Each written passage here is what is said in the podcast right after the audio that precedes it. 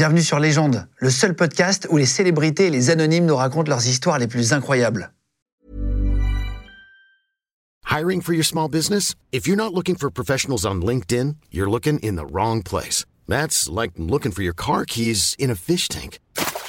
LinkedIn helps you hire professionals you can't find anywhere else, even those who aren't actively searching for a new job but might be open to the perfect role. In a given month, over 70% of LinkedIn users don't even visit other leading job sites. So start looking in the right place. With LinkedIn, you can hire professionals like a professional. Post your free job on linkedin.com slash people today.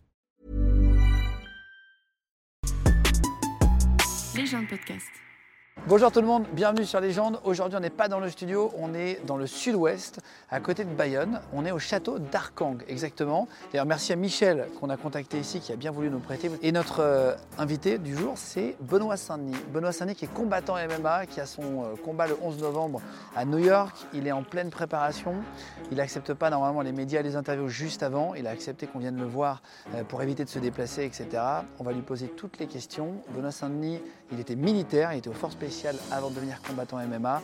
Euh, beaucoup de questions sur lui, j'ai vu euh, sur internet, on va toutes lui poser dès qu'il arrive. C'est parti, on y va. Salut, c'est Benoît Saint-Denis et je suis dans Légende. Eh ben, bienvenue Benoît, voilà, en direct à côté de chez toi, c'est ça, t'habites, habites dans le sud, sud-ouest maintenant?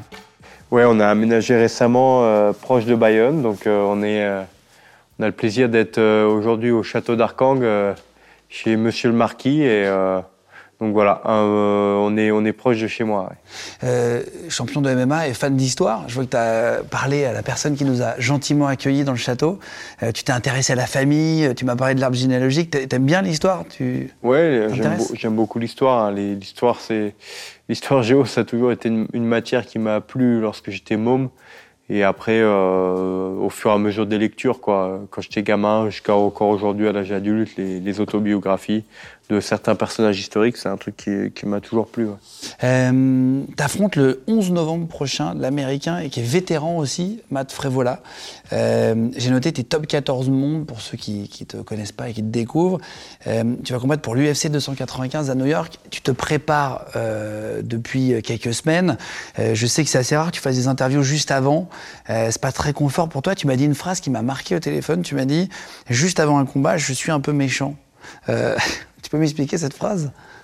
Ouais, en fait, euh, bah, quand je suis dans, mon monde, surtout pendant les, pendant les entraînements, euh, j'ai- j'aime, proche du combat, j'aime pas avoir des médias parce que je suis vraiment dans ma bulle, j'écoute les consignes de, Daniel. Et en général, hormis quelques journalistes qui sont vraiment habitués de la discipline, qui arrivent vraiment à se mettre dans l'ombre, on a toujours un petit peu, au fur et à mesure du, des entraînements, des confrontations avec les, les journalistes et, euh, et du coup c'est euh, c'est une donnée supplémentaire à gérer euh, qui est euh, qui est euh, qui est un, petit peu chiante euh, à l'approche du combat où on veut être vraiment focus sur euh, son job. Euh, toi, tu as, la particularité, en fait, et, et bon, j- on s'était déjà rencontrés euh, sur une session de tir sur un simulateur, pour être très honnête, il y a, il y a quelques années. Euh, tu as eu une carrière avant militaire, on va revenir sur ta vie. Moi, j'aime bien comprendre le personnage, c'est le principe de ces interviews. Euh, on entend quelqu'un derrière. C'est ta petite fille euh, qui, est, qui est là. Euh, il y aura Laura tout à l'heure qui est, qui est ta femme qui viendra parler si tu es d'accord. C'est assez intéressant de connaître les personnes qui y a autour de toi aussi. Euh, et en fait, tu as commencé ta carrière dans les forces spéciales, pour ceux qui ne le savaient pas, au premier PIMA exactement, d'ailleurs qui sont euh, dans le sud-ouest aussi, euh, basés à côté. Euh, et ça qui est intéressant, en fait, c'est que tu es passé de militaire à, combattant. On en a parlé à l'époque et tu me disais que tu voulais, tu venais de quitter, je crois, pour faire du MMA. On va revenir sur ta vie après, mais comment tu le vis aujourd'hui maintenant que ça marche? Non, c'était un. Bah, ça va bien avec la devise du régiment. La devise du régiment, c'est Who Does Wins? Donc, c'est qui ose gagne. Et euh, donc, bah, j'ai voulu euh, euh, tenter cette carrière suite à mon premier contrat avec le premier PIMA parce que c'est quelque chose que j'aurais regretté de ne pas avoir essayé. Et j'avais besoin de cette aventure qui présente beaucoup d'indépendance et, on a le bonheur d'être accompagné aussi par un, staff qu'on sélectionne avec attention et qui permet de, de travailler pour euh, se tirer tous vers le haut et aller chercher le meilleur niveau de performance possible. Le MMA, c'est. Euh, tu as connu la grosse, grosse rigueur dans l'armée. Il faut être quand même rigoureux, carré, attentif. Honnêtement, c'est la même chose en MMA. Tu as l'impression que c'est aussi, euh, tu vois, précis. Il faut être aussi précis, aussi pointilleux, aussi dur avec soi-même. Bah, tout dépend euh, ce que tu veux réaliser en fait. Mais si tu veux être un bon combattant rapidement, euh, en ayant peu d'expérience, il va falloir être discipliné, s'entraîner dur, écouter des consignes, bien s'entourer. Et c'est la combinaison de ces choses-là qui va faire que tu, ça va te permettre d'évoluer rapidement et de, donner des bonnes prestations dans l'octogone. Toi, tu es né en 95, euh, tu as 27 ans. Euh, c'est marrant, je te voyais plus âgé que ça, gars. Euh, tu fais plus vieux, tu sais euh, Un petit peu, peut-être parce que déjà l'expérience au sein du premier PMA, c'est un métier qui est assez prenant. Et en plus de ça, combattant de MMA aujourd'hui, c'est c'est deux métiers qui pour le coup euh, euh, laisse le corps euh, en proie à beaucoup d'efforts. Sur ta, page Wikipédia, il y a écrit à quelques mètres des arènes. Qui tient à, jour ta page Wikipédia? Ouais, j'ai mon père qui. qui sa femme me l'a dit juste avant. c'est hyper mignon, quoi. Non, ça, à jour. Fait, ça fait partie des, du, du, bonheur que j'ai au quotidien, c'est que ma famille est derrière moi euh, aussi bien euh, mes frangins, ma femme, euh, mes amis, mon staff que que mon père et mon père il est à fond derrière et c'est lui qui s'occupe effectivement de la page enfin qui s'occupe en partie parce que Wikipédia oui, tout le monde peut le faire tout le monde peut le faire mais mais c'est il met vraiment sa pierre à l'édifice en participant activement à ma carrière en, en regardant à droite à gauche les dernières interviews les ce qui ce qui se fait ce qui se fait pas c'est vraiment devenu un, aficionados euh, du MMA. Ton premier fan, en vrai, c'est normal aussi. Enfin, oui, ouais, c'est, vrai, c'est ouais, beaucoup de fierté. Ça, c'est une grande fierté. Il va regarder Je pense, je pense qu'il va regarder. Et, euh, et d'ailleurs, il va m'accompagner à mon combat à New York. Ça sera, euh, j'aurai lui et mon frère Eli. donc, donc voilà, mon père Vincent et mon frère Eli qui seront aux côtés de ma femme. Enfin, Eli sera dans mon coin, mais mon père sera aux côtés de ma femme lors du combat. Ton père était militaire? Il faisait quoi? Euh, Mon père, il, a été, euh, mon père est officier dans l'armée de terre et il, est, il a servi euh, à la Légion étrangère, notamment pendant sa période de lieutenant et de capitaine. Et, et, il est encore aujourd'hui militaire, il est colonel dans, au sein de l'armée de terre.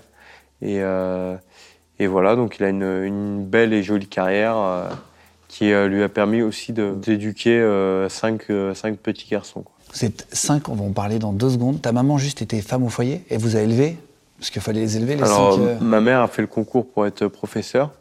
Euh, et, euh, mais elle a quasiment jamais exercé. Elle commence à exercer qu'en ce moment. Et en plus de ça, elle est devenue apicultrice. Donc, c'est vrai? elle, fait du miel? Ouais, elle fait du miel, elle fait des abeilles. Mais sinon, oui, quand on était petit, bah, cinq garçons en une dizaine d'années, euh, forcément, ça fait beaucoup de travail. T'as reçu quel genre d'éducation? Tes parents, ils étaient plutôt sévères, plutôt euh, euh, à te laisser un peu faire C'était comment ta jeunesse? Non, ma mère était assez stricte. Après, globalement, non, j'ai eu une jeunesse heureuse avec quatre petits frères. Je me suis, je me suis régalé. J'avais on avait tous notre sport, on avait le droit de, à un sport en dehors de l'école. On a une photo de toi qui fait du foot, euh, une photo de toi où tu es euh, encore petit, où tu fais du foot, et on a une photo de toi où tu es habillé en chevalier, gars. Euh... et ouais, ouais, ouais, bah, j'étais, j'étais, bah, quand fallait se déguiser, euh, moi j'étais, j'étais déjà fan des chevaliers à l'époque, quoi. Depuis toujours? Ouais, bah, quand j'étais, quand j'étais, quand j'étais môme, quoi. Les, les premiers romans qu'on m'a lus de Chevalier, Lancelot, les premiers films que j'ai vus des Chevaliers, ça m'a, ça m'a beaucoup plu. Pourquoi t'es, ouais, c'est à cause des livres et tout? Parce que je sais qu'on est rentré dans, dans, le château, on est au château d'Arcang là. Euh, il y a une pièce là-bas une, qui sert aussi de piste de danse pour les mariages. Et il y a des grandes tapisseries où il y a des chevaliers, etc. Euh, j'ai vu tout de suite, ça t'a, ça t'a interloqué. D'où ça devient ça? Non, bah, la mentalité de la chevalerie, c'était de, euh, de défendre le plus faible contre le plus fort. Ça, c'est une mentalité à, assez chrétienne. Et contre l'injustice. contre l'injustice, exactement. C'est quelque chose qui m'a toujours plu. Et euh, faire usage de la force, mais, euh, mais euh, face à une menace, face à l'injustice, quoi. Face à des menaces, des causes justes, quoi. Être engagé. À bon escient. exactement, être engagé dans des causes justes. contre, contre une violence qui est qui a aucun but ou qui est, euh, qui, est juste euh, malhonnête. Est-ce que tu as fait la même chose avec tes frères? Est-ce que tu les défendais? On a une photo de toi là, euh, où tu es avec tes frères sur un, sur un lit, tu es le plus grand. Tu étais un peu leur deuxième père, c'est toi qui t'occupais aussi, quand il pas là, de les éduquer ou pas du tout? Non, deuxième père, non, mais par contre, ouais, je les, quand il y avait des bagarres et tout, ouais, je les défendais. J'ai toujours défendu mes frères. Et après, on a beaucoup joué ensemble, notamment moi et Ellie et Mayol. Après, les, Enguerrand et Braval étaient plus petits, donc eux, ils ont plus joué. Euh, ça suivait, quoi. Tu jouais plus avec les, les, frères qui, qui avaient euh, l'âge le plus proche du tien. Parfois, on se bagarre avec ses frères aussi, c'est là qu'on apprend oui, à se battre. aussi, aussi, Ellie avait une sacrée personnalité, moi aussi, donc du coup, on, on Mayol aussi, donc euh, ouais. les cinq, quoi, ça font Enguerrand. Bah, les, les, ouais, à peu près. Enfin, on avait tous une, une, une mentalité différente. Et euh, ce qui fait que euh, bah, on s'entendait, on jouait régulièrement ensemble, mais aussi on se chamaillait, c'est sûr. Une d'histoire, tes parents, pour les, pour les appeler Vous avez tous des prénoms aussi de personnages euh, qui ont marqué l'histoire ma, ma, mère aime beaucoup la Bretagne, donc c'est beaucoup des prénoms bretons. après, tu as fait un bac S, donc rien à voir avec ce que tu as fait par la suite ou quoi. tu voulais faire médecine au départ, pourquoi tu as pris bac S? Non, c'est parce que bac S, on disait que c'était le bac qui t'ouvrait toutes les portes. Euh, c'était un peu. Euh, si c'était à refaire, j'aurais fait un bac ES. Je pense que ça m'aurait bien plus plu. Alors, petite question est-ce que tu te battais souvent au lycée? Est-ce que tu étais plutôt bagarreur Est-ce que tu as une anecdote euh, pour qu'on comprenne comment t'en es arrivé là aujourd'hui? Non, mais beaucoup contre. je me bats. Je sais pas, je me battais souvent en début d'année. Une fois, un peu comme, contre le, le de la classe, souvent. Et une fois que je m'étais battu, après, en général, il n'y avait plus de bagarre jusqu'à la fin de l'année. Parce que, je change de club, parce que ça se passait bien, ouais. Vous tapez sur le, le, plus violent de tous et après ça se calme euh, Ouais, exactement. Plus personne t'emmerde Ouais, en général, ça, tu marques de ton empreinte euh, la classe pour le restant de l'année. Mais c'est la vérité, bien sûr, c'est toujours si, ça. Si t'as un petit peu. Euh, en fait, j'ai toujours aimé cette mentalité chien de berger un peu. Et c'est quand tu, ouais, quand tu, tu te bagarres en début d'année, après en général, si, si ça s'est bien passé pour toi, après ça te retombe pas dessus. Tu te battais pour les autres Genre, tu disais, euh, tu étais contre injustice, que si tu voyais des gars qui faisaient chier un mec qui avait rien demandé Ouais, voilà, exactement. Ça, c'est un truc qui, moi, qui m'a toujours insupporté. J'ai jamais euh, réussi à, à vivre. D'ailleurs, j'aurais jamais pu faire euh, travailler dans la police pour ça aussi. Parce que je trouve qu'aujourd'hui, la justice n'a pas les moyens de. de, de, n'a pas, a pas toujours les moyens de, d'avoir le répondant efficace à, à à des fois des choses banales et des choses simples qui se font dans la vie euh, quotidienne. Et euh, quand t'es gamin, euh, bah, tu, tu, bagarres une fois le, le caïd de la classe, après il n'y a plus de caïd quoi, pour le restant de l'année. Quoi. Donc, ouais, si tu avais été policier, tu aurais eu envie de, de, Je pense que ça n'aurait pas été compatible avec ma mentalité. J'aurais peut-être policier aux États-Unis, mais pas en France. Oui, aux États-Unis, ils ont plus de droits, effectivement, déjà de répondre. oui. Et avec les voitures et avec les armes, d'ailleurs. Alors, euh, je, parle pas, je, dis pas. J'adore notre pays, hein, qui est, un, pays magnifique, qui a un rôle social ultra important, euh, je pense mondialement aujourd'hui, euh, de par son modèle sociétal. Mais par contre, effectivement, bon après ils ont un degré de violence. J'en vis pas hein, les Américains ni la vie tout américaine. Tout n'est pas plus rose ailleurs. Ah oui, tout n'est pas plus rose ailleurs. Mais effectivement, euh, en France, euh, la justice, c'est l'extrême inverse des États-Unis. Ils sont entravés par beaucoup, beaucoup de choses. C'est bien, mais des fois un, poil trop. Et je pense que un peu plus de sévérité, quoi. Ça aurait été difficile, peut-être pour moi. Ouais, voilà, ça aurait été difficile pour moi de, des fois avoir l'opportunité, les moyens de faire, euh, d'appliquer quelque chose et de pas pouvoir le faire pour plein de, raisons anecdotiques. Et, ta femme m'a dit, quand j'ai parlé de ça à un moment donné, elle me dit c'est son grand-père maternel qui a été inspirant pour lui Des deux côtés, mais euh, le grand-père maternel, oui, euh, de par euh, son parcours militaire qui était particulier. C'est quelqu'un qui s'est engagé mineur pour participer à, à la guerre d'Algérie. Il a, après, il a une histoire assez, assez passionnante avec ces gens-là, justement. Mais du coup, forcément, de retour en France, il a dû recommencer son parcours à zéro. Et c'est vraiment, c'est là qu'il s'est vraiment trouvé cette vocation de militaire après la guerre d'Algérie. Il a, il a, il s'est réengagé euh, en tant que sous-officier. Et puis il a passé le concours officier, il a fini colonel au sein de la lieutenant-colonel pardon au sein de l'armée française. Donc tu avais quand même de la famille un peu militaire quelque part. C'est intéressant. Oui, oui. Euh, il y a la foi qui occupe une, place euh, hyper importante dans ta vie, tu, m'en as, as, parlé. Euh, tu as été élevé dans, une éducation catho, aller à la messe, etc. Ou c'est plus tard que ça s'est vraiment ça a pris une place importante Un mix des deux, déjà de oui, j'ai eu une éducation catholique. on allait à la messe régulièrement les dimanches avec mes parents. Et après, à côté de ça, la, foi, je, je me suis reconnecté avec la la foi catholique euh, plus tard en devenant plus, plus mature et en prenant de l'expérience dans la vie. As grandi, euh, as fait scout aussi? Oui, scout, ça c'était, euh, ça c'est un peu une petite, une, mini aventure euh, qui est vachement intéressante à vivre, je trouve, pour les, les adolescents aujourd'hui, parce que tu fais quelque chose qui a rien à voir avec le monde moderne, quoi. C'est-à-dire que tu te retrouves Sans à, écran. à faire ouais, tu te retrouves à faire des chaises en bois, euh, des cabanes, euh, des, euh, des tables. Tu apprends à faire des nœuds. Des nœuds, tu apprends à faire des nœuds, à camper, à marcher, et c'est quelque chose qui m'avait qui m'avait plu. Ouais. Tu vas à la messe maintenant le, le dimanche matin? Oui, le dimanche matin, je vais à la messe. Tu arrives à y aller tous les dimanches? Avec l'entraînement que tu as là avant un combat? Quasiment, pas, pas, tous les dimanches parce que ça arrive que l'emploi du temps euh, euh, me force lorsque je fais venir par exemple des, des gens de Paris pour un week-end parce qu'ils ont euh, des impératifs professionnels. je vais essayer de rentabiliser le week-end et du coup je vais peut-être m'entraîner le dimanche et laisser le lundi de repos, mais en général, oui, le dimanche, je vais, je vais à la messe. Est-ce que tu te confesses après un combat? Est-ce que ça t'arrive d'aller, tu vois, est-ce que c'est, t'arrives à non, non, je, je vois vraiment pas le combat comme étant un péché. Hein. Euh, je vois, parce que c'est deux mecs qui sont engagés dans leur passion et euh, qui ont une liberté de mouvement, certes, euh, vachement importante de par les règles euh, du MMA qui te donnent euh, une liberté d'action vachement qui est assez incroyable, mais oui, tous, très large. tous, les deux, tous les deux, on a la même passion et on s'engage volontairement dans, dans cette bataille. Et puis, arriver au niveau auquel je suis aujourd'hui, c'est des mecs qui ont une team à côté derrière eux, une famille, c'est leur aventure quoi. C'est quelque chose qu'ils vivent au jour le jour, comme comme je peux le vivre aujourd'hui. Donc euh, euh c'est plus un plaisir euh, qu'autre chose. Et euh, non, après je me confesse de temps en temps, mais pas pour le pas pour le combat. Non. Ça peut être compatible. Euh, ouais, ouais, Comme tous les autres combattants, de, parfois d'autres religions aussi, c'est pas incompatible avec ça.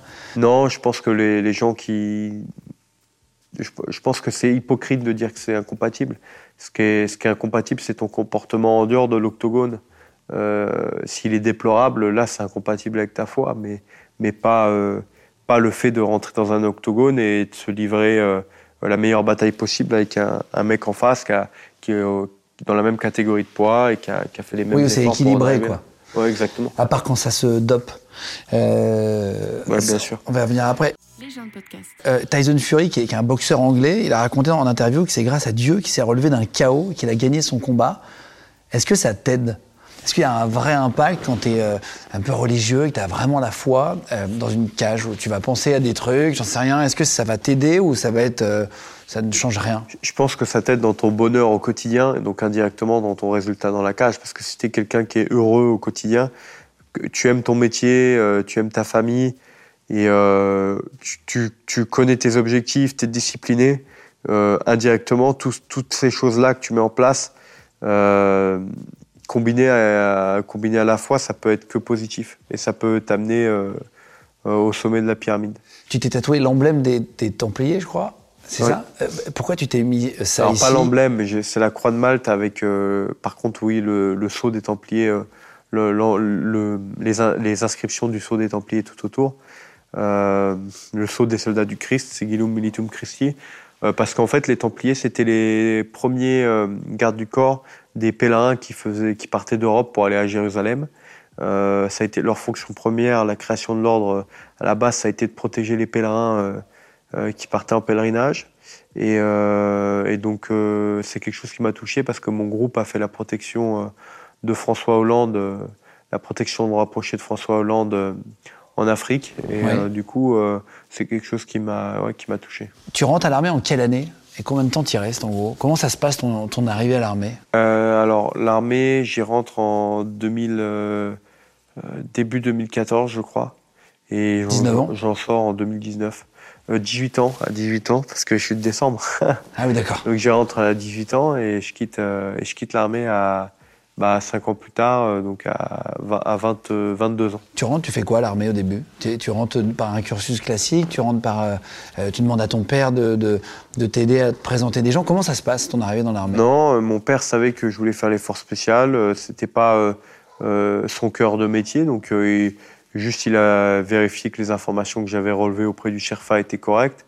il m'a donné un petit coup de main en m'apprenant à faire de la course d'orientation et euh, en me donnant euh, quelques conseils. Et après, euh, il avait toute confiance en moi, il m'a laissé faire mon aventure. Donc je suis parti là-bas, je me suis engagé. Et après un an et demi de formation, j'étais en groupe. Force spéciale? J'étais du coup, ouais, la formation dure environ un an et demi. On, je me suis retrouvé en groupe, en groupe pas de SAS, en, tant qu'opérateur SAS, au bout d'un an et demi de formation. Donc directement, tu arrives, tu dis, moi je veux faire ça, je suis pas venu pour autre chose. Euh, t'aurais aurais, euh, accepté d'être militaire si c'était pas au force spéciales non, non, non, non, Tu leur as dit c'est ça ou ça? Même pour moi, euh, j'ai toujours imaginé un peu les forces spéciales plus à l'anglo-saxonne. D'ailleurs, c'est une expérience que j'ai pu vivre après lorsque j'étais militaire au sein du premier PMA parce que j'ai fait un échange avec le, le SASR, qui est le, les, les, qui, sont les, forces spéciales australiennes à, Perth. Et, et là-bas, lorsque j'ai fait un échange avec eux, euh, le, système euh, euh, des forces spéciales anglo-saxonnes est beaucoup plus comment, comment on pourrait le dire? Vraiment, c'est une aventure presque indépendante de l'armée. Ils font presque pas vraiment partie de l'armée. C'est-à-dire que c'est vraiment comme peut-être chez nous le service action. C'est vraiment un département un petit peu annexe. Et donc ils font alors des droits un peu supplémentaires et des devoirs bah, ils ont ils ont d'autres des modalités différentes, d'autres règles. Et, et euh, c'est vraiment ce que j'ai recherché dans les forces spéciales. C'est euh, cette aventure euh, de faire partie d'un groupe avec ma spécialité, d'être. en fait, quand tu es dans un groupe, chacun a sa spécialité et, et fait partie de l'échiquier et a son rôle à jouer. Quoi. force spéciale, c'est finalement comme tu l'imaginais parce qu'on imagine toujours qu'on a 17 ans, pour même tous ceux qui nous regardent et tout, qui ont envie de faire ce métier-là plus tard et ça. Est-ce que ça correspond à ce que tu imaginais Est-ce que tu as de l'adrénaline? Est-ce que tu sais tout ce, que, ce dont tu parles? Oui, ouais, y, a alors euh, euh, déjà il y a ce côté aventure avec les OPEX, donc le fait de partir euh, en mission à l'étranger. Donc ça c'est. ça tu le vis? Ouais, ça c'est quelque chose que tu vis qui, qui, qui est, c'est une vraie aventure. et puis après il y a quand même une, une certaine discipline qui est demandée, un certain labeur pour arriver à, pour arriver à réussir le cursus. Et puis, euh, et puis après, il faut prendre du plaisir, je pense, et, euh, et euh, prendre de la maturité et, et, et, se faire sa place au sein de, sein de son groupe. Durant ton, ton, ton année, tu disais c'est à peu près un an et demi, donc tu sais que tu arrives à 18 ans, donc dans, les, dans, les, dans tes 19 ans et quelques, tu commences. Tu as un moment très difficile dans ta formation? Tu as une galère? La galère, moi, je l'ai surtout au début lorsque je m'engage, puisque j'étais blessé à la cheville. Euh, je, l'ai appris plus tard en faisant des examens lorsque j'étais combattant de MMA. J'avais une rupture euh, de la syndesmose. Euh, donc, en fait, j'avais ouais, une rupture d'un des ligaments de la cheville. Ouais, donc un vrai problème pour les exercices, quoi. Ouais, en fait, c'est la partie la plus facile de la formation, mais pour moi, ça a été la plus dure. Parce que c'est des marches un peu faciles, entre guillemets. Hein. Pendant les classes, il n'y a, y a rien de, dur, quoi. Et y a rien de, c'est pas facile, mais c'est pas dur non plus, quoi. Voilà, il y a des marches de 10 à 30 km avec euh, de la course à pied, euh, des exercices physiques. Rien de compliqué, mais lorsque tu es blessé, ça te complique tout de suite la chose.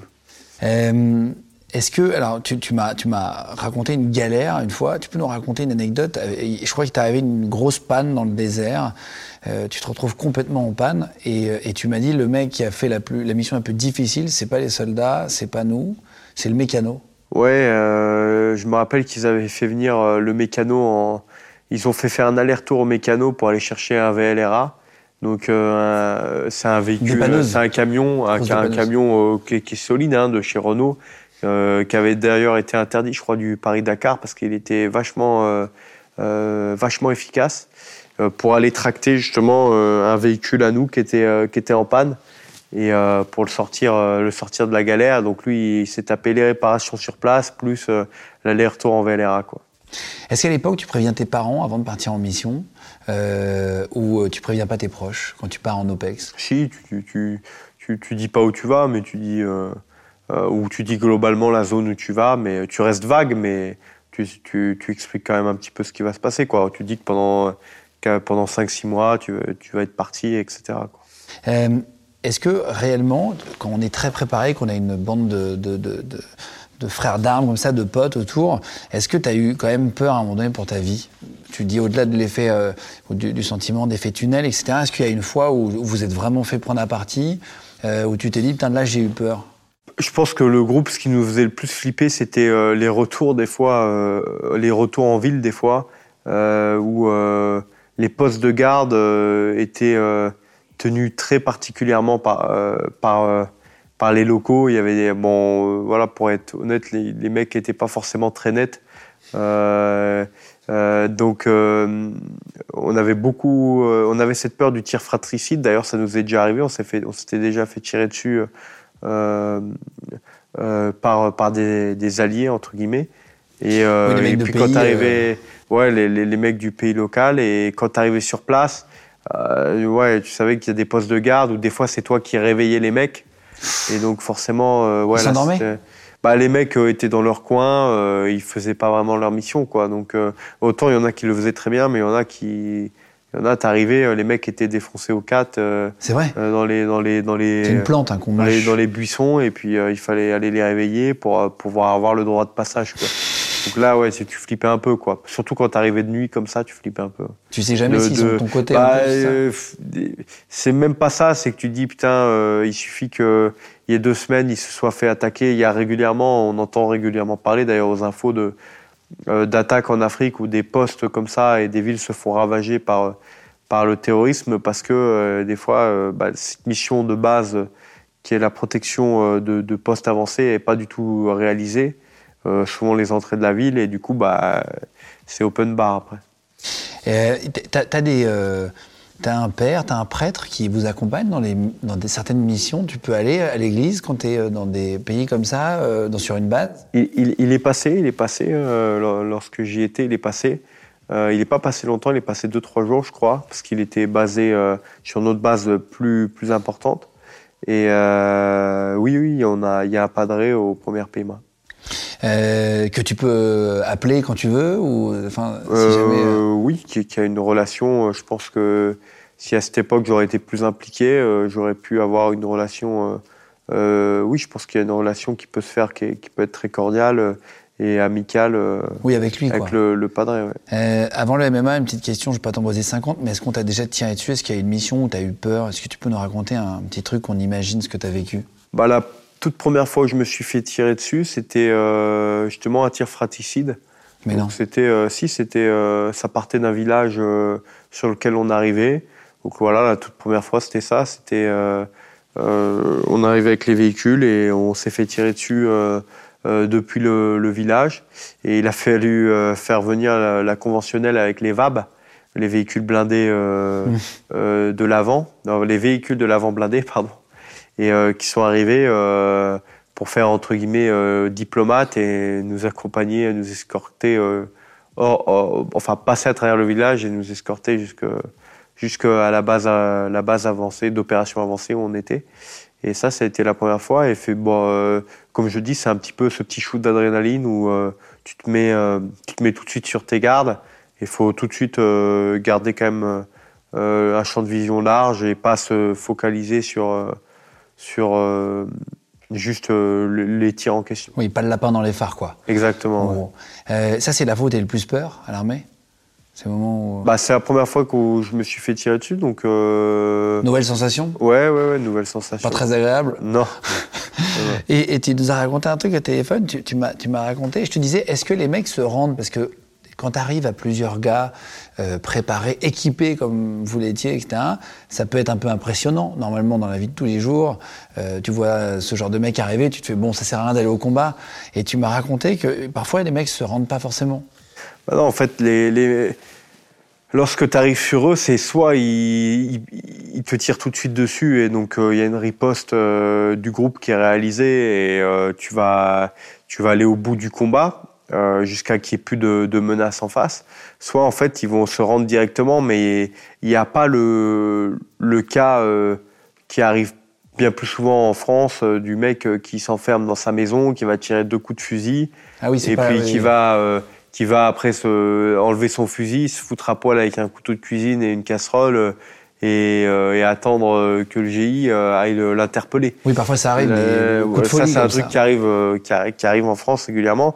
Là, contre le terrorisme, c'est autre chose. C'est vraiment en face, c'est des mecs qui, font la guerre, donc qui vont au bout. C'est une autre, c'est une autre problématique. C'est plus une problématique de soldats. C'est-à-dire que soit ils se rendent dès le départ, soit ça tire et là, tu sais que ça va aller au bout parce que le mec prend la décision de, de faire la guerre. Donc, et ça, ils ont pas peur de la mort, un peu certains.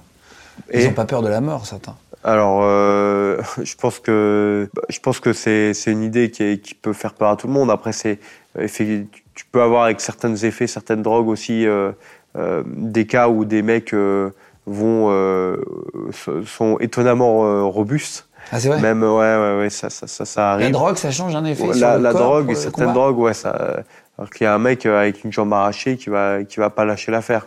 ça, oui, oui, ça, ça, ça c'est. Il y a beaucoup de rétextes, beaucoup de retours d'expérience euh, là-dessus. C'est comme le Captagon, c'est des drogues de que prenaient les terroristes, euh, je crois. Oui, oui, bah c'est ça. Il y a, y a pas mal de. Alors, ça, à, la fois, ça diminue leur capacité d'être des bons soldats parce que ça va diminuer certaines capacités intellectuelles. Et ça va le, comme tu dis, ça va le faire un peu les lapins les yeux dans les phares. Par contre, euh, il, physiquement, il, il, va, il va rien vouloir lâcher quoi. C'est-à-dire que, euh, ouais, c'est un peu, euh, c'est un peu comme une, la drogue du zombie quoi. C'est-à-dire qu'il va aller au bout de, au bout de lui-même quoi. Est-ce que psychologiquement, on a déjà reçu des soldats qui ont fait des, des PTSD, des syndromes post-trauma? Est-ce que toi, tu as eu ce sentiment-là, après de rentrer, d'être plus stressé? Est-ce que tu as, eu des, problèmes psycho après une mission ou euh, tu as eu de la chance et tu as pas eu? Non, je pense que j'ai eu de la. Je pense que la manière dont je suis conditionné mentalement, ça fait que je, j'en ai pas eu, mais euh, j'en connais euh, qui, l'ont eu. Il y, en a, quand même quelques-uns qui, l'ont eu, et ça, arrive dans tous les, régiments euh, où il y a des OPEX. Et donc, du coup, bah, c'est quelque chose à gérer, c'est quelque chose qui est particulier. Et malheureusement, c'est quelque chose qui est, cause de, beaucoup de problématiques. Et après, quand tu es devenu papa, on entend ta fille qui pleure derrière. Ça a changé quelque chose? Beaucoup de bonheur dans la maison. comme je te disais, c'est 3-4 kilos de bonheur qui arrivent d'un coup dans tes bras. Donc, non, surtout beaucoup de bonheur et euh, la réalisation de, de, vraiment de cette aventure familiale qu'on a le bonheur de vivre aujourd'hui, au jour le jour, avec Laura. Je vais revenir dessus après, mais tu aurais pu continuer de partir en mission en ayant euh, aujourd'hui ta fille et d'autres enfants après Ou c'est quelque chose, maintenant, si tu devais repartir, ça te ferait plus peur Non, je pense que j'aurais pu repartir. Parce que lorsque tu es engagé, euh, tu es, engagé. Après, c'est plus Laura, est-ce qu'elle l'aurait accepté Ta femme C'est ouais, c'est une aventure quand même à partir du moment où tu fais un enfant, il faut faire des concessions euh, mutuelles. Donc il faut dire euh, qu'est-ce qui s'accepte et qu'est-ce qui s'accepte pas dans le couple. Euh, est-ce qu'il y a une image qui t'a marqué, pour terminer sur ta partie militaire, un peu comme un pompier, je demande souvent aux pompiers, à plein de gens qui ont l'occasion de voir des trucs, est-ce qu'il y a une image que parfois tu as du mal à oublier ou qui t'a marqué? Peut-être le premier, le, premier ennemi tué en action, euh, dans l'action, euh, c'est que tu vois euh, après que lorsque tu t'approches pour faire ce qu'on appelle la police scientifique, ouais, peut-être que ça c'était assez marquant. première fois que ça m'est arrivé, on était, on était QRF, donc c'est Quick Reaction Force, donc on était soutien du CPA 10 sur une action avec qui, implique, qui a impliqué deux, deux, terroristes abattus. Euh, et, du coup, ouais, la première fois que tu fais de la police scientifique, euh, tu vois de près, et que tu vois de près, euh, c'est pas, c'est, ça, ça, peut te marquer un, petit peu, ouais, ça peut te marquer un petit peu. Surtout la première fois ou ou la première fois tu te fais. En fait, c'est là où tu vois que l'entraînement que, tu as fait, parce que c'est un métier qui est très, où tu es beaucoup dans le flou, parce que tu peux t'entraîner 20 ans et ça t'arrive jamais. comme tu peux, hmm.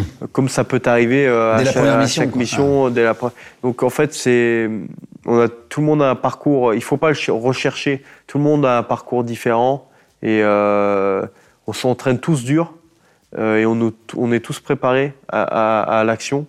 Et après, tout le monde a un parcours différent en fonction des, situations. Et le régiment euh, gère, assez bien parce que depuis, euh, ça fait quand même maintenant pas mal d'années qu'il n'y a, pas, a pas eu de mort au régiment malgré euh, pas mal de missions. Alors il y a eu beaucoup de blessés, ou même des blessés, des blessés physiques. Moi j'ai eu des, des, copains qui ont eu des blessures physiques, des, chocs post-traumatiques, mais globalement le, régiment a, a, très bien réussi ses, les missions qui lui ont été attribuées.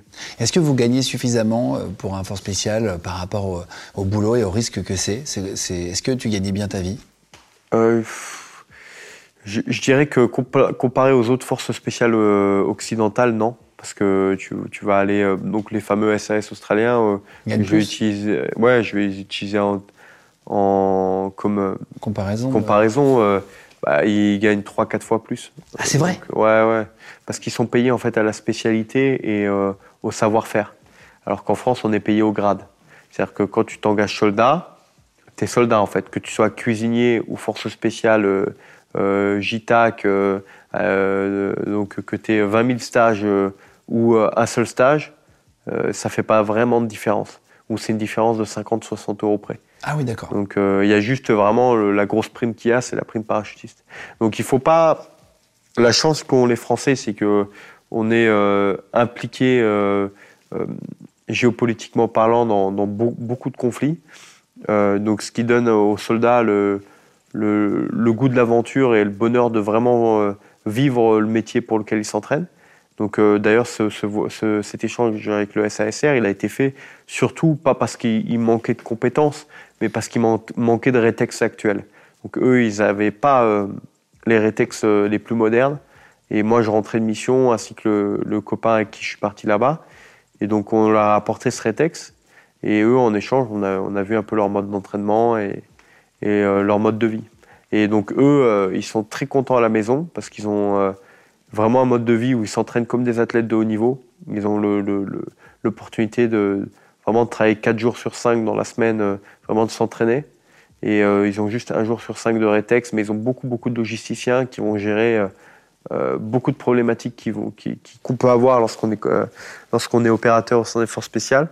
Et euh, par contre, ils sont un peu. Le malheur qu'ils ont, c'est qu'ils n'ont pas l'occasion de vraiment vivre euh, au quotidien leur, mission. Ouais, d'accord. Malgré le fait qu'ils cumulent, eux, euh, les responsabilités et d'opérations extérieures, enfin de, pas le même rythme, militaires et de, du GIGN, par exemple, où ils font tout ce qui est antiterrorisme et local, sur le territoire national. début du sport de combat pour toi, 2017 euh, à l'époque, comment ça se passe? Tu es encore militaire? Tu découvres le, sport de combat à ce moment-là, tu découvres le MMA, tu découvres la boxe. Comment ça se passe la transition Alors en fait, tu fais, tu fais quand même une dizaine de sessions au, fur et à mesure de ton cursus, un peu de plutôt boxe, euh, au fur et à mesure de ton cursus. Donc j'avais vu que ça, ça me plaisait déjà. Mais je voulais me remettre dans les sports de combat. Je sais pas, je, je, je cherchais quelque chose. il me manquait quelque chose, notamment lorsque j'étais pas en mission parce que j'étais heureux en mission, mais j'étais pas le plus heureux à, la citadelle. Ouais. Euh, donc du coup, bah, je me suis retrouvé, euh, je me suis retrouvé à, à aller euh, au cours de sol de Christophe Savoca, euh, mon coach de sol encore actuel. Et euh, on a, j'ai commencé le sol en 2017. Et le sol, c'est de la lutte? Le sol, c'est vraiment la partie jiu-jitsu brésilien, donc tout ce qui est soumis. Ça commence debout, mais le but, c'est de soumettre son adversaire. Et de faire tomber. Mais il n'y a pas de percussion voilà, de le faire tomber, le clé de bras, étranglement, etc. Et, euh, et donc euh, ça s'est bien passé, ça m'a vraiment plu. 2018, j'ai attaqué la boxe. Et fin 2018, j'ai fait un tournoi euh, avec et euh, les mecs de Sifit, donc Johan Jacquemin, Christophe Cordier et Christophe Savoca. Ça s'est bien passé, alors qu'on s'était entraîné juste une ou deux semaines avec Cordier un peu, un peu de côté pour l'événement. J'ai gagné le tournoi et en finale, j'ai affronté un professionnel euh, que j'ai battu. Et là, je me suis dit, bon, ça me plaît vraiment, j'ai envie d'essayer. Ouais, t'as compris que tu kiffais ça Et il y a eu les sélections euh, pour le Venom Training Camp avec euh, Daniel Warin à Paris. Et Christophe Savoca m'a dit faut que tu ailles et tout, c'est un super coach, il a une bonne renommée. Daniel Voirin, il a beaucoup de, ouais, de grands combattants, c'est un, un, grand coach. Il avait, ouais, c'est un grand coach, c'est quelqu'un qui a travaillé au Brésil et aux États-Unis euh, pendant pas mal d'années avec euh, des, des mecs. Bah, il a fait trois ceintures de l'UFC, deux ceintures du Strike Force, qui, sont les deux plus grosses orgas à l'époque où il exerçait à, à ce moment-là. Et du coup, bah, je fais les sélections et voilà je suis sélectionné parmi euh, des professionnels comme euh, Morgan Charrière, euh, Ilyes Giroun, Maggie Berchel, enfin pas mal de pros qui avaient déjà une dizaine de combats, et alors que j'étais à 0-0. Donc ça m'a interpellé et j'ai voulu, je me suis dit, bon, si ce mec-là, il croit en moi, tu sais quoi, je vais pas re-signer mon contrat et je vais tenter l'aventure. Parce qu'en fait, ce qui est assez intéressant, c'est que tu gagnes la compétition, mais ça fait que 15 jours que tu as commencé. Alors qu'un jour, ouais, que j'ai commencé ouais, de mettre une paire de mitaines et de montrer, mais par contre, j'avais déjà, ça, ça faisait déjà six mois euh, que je boxais, euh, et ça faisait déjà, enfin même six, sept mois que je boxais, et ça faisait déjà une bonne année, une année et demie que je faisais du sol. Par contre, effectivement, avec parcimonie, parce que euh, je m'entraînais bien quand j'étais en France, mais dès que j'étais en mission, je m'entraînais plus. Donc c'était en 2019, donc Repéré te propose de rejoindre l'équipe. Vous êtes que deux amateurs dans l'équipe, euh, si je dis pas de conneries. Ouais, il y avait. Alors à l'époque, enfin deux amateurs, il y avait que Joric Montagnac et, et moi qui avions aucun combat professionnel. Euh, parce que lui, il a, entraîné Anderson Silva, euh, Dan Anderson, Lyoto Machida aussi, on en parlait. Euh, tu combats contre eux en entraînement? Ils te présentent des, mecs un, peu plus forts que toi à l'époque techniquement Comment ça se passe? Alors, pas contre eux, parce que effectivement, donc il y en a un, c'est une superstar américaine qui a sa salle qui s'appelle la Team Quest, et maintenant je crois qu'il a ouvert une autre salle, où je sais plus comment ça se passe, mais qui est retraité aujourd'hui. et Anderson Silva, bien sûr, il est au Brésil. Lui, en fait, il venait de revenir en France. Ça faisait une année qu'il était déjà revenu en France. Il rentrait des États-Unis, de la Team Quest. Et il voulait, euh, il avait été recruté au Venom Training Camp pour donner des cours au loisir, mais il a eu cette idée de monter une team professionnelle en plus pour donner une vitrine supplémentaire au, Venom Training Camp. Ça a été accepté, l'idée a été acceptée, donc euh, ils se sont mis d'accord avec euh, Franck Dupuis, qui est le, le patron de Venom. ils se sont dit c'est une bonne idée, on va faire une jolie vitrine. Et ils ont commencé à travailler. Donc Daniel a commencé à travailler, à faire des sélections avec les autres coachs qu'il y avait qu'il avait euh, au sein, de, au sein du, building avec lui. Donc il y avait un coach de sol, il y avait quelques coachs. Et euh, il fait ses sélections et voilà, euh, il y a eu 200 dossiers, je crois d'envoyer, il m'avait dit, il y a eu 30 dossiers sélectionnés, donc on a été une trentaine de combattants. Et sur les 30 combattants, il en a sélectionné 5. Tu voulais l'UFC direct C'était déjà une ambition que tu avais à l'époque bah, L'UFC, ouais, dès que je me suis mis au MMA, j'ai dit dans deux ans, je suis à l'UFC. Et ça a mis deux ans. Tu dit dans deux ans, je suis à l'UFC ah, Clairement, je me suis dit, dans deux ans, je veux vivre ma vie en fait avec ça. Et clairement, l'UFC, c'est l'organisation qui te permet de vivre de, de ton sport. Le mieux de. Exactement. Après, euh, je, euh, bien sûr que j'ai été rapidement en fait au bout de quatre combats, donc au bout de six mois, j'étais déjà au Brave, qui commençait à payer. D'ailleurs, je, remercie le, le chèque du Bahreïn qui m'a donné l'opportunité de combattre malgré Covid. Ça m'a permis de continuer à engranger de l'expérience parce que le Brave a maintenu quand même quelques événements pendant le Covid. C'était une des très rares organisations avec euh, l'UFC à maintenir des événements sans public.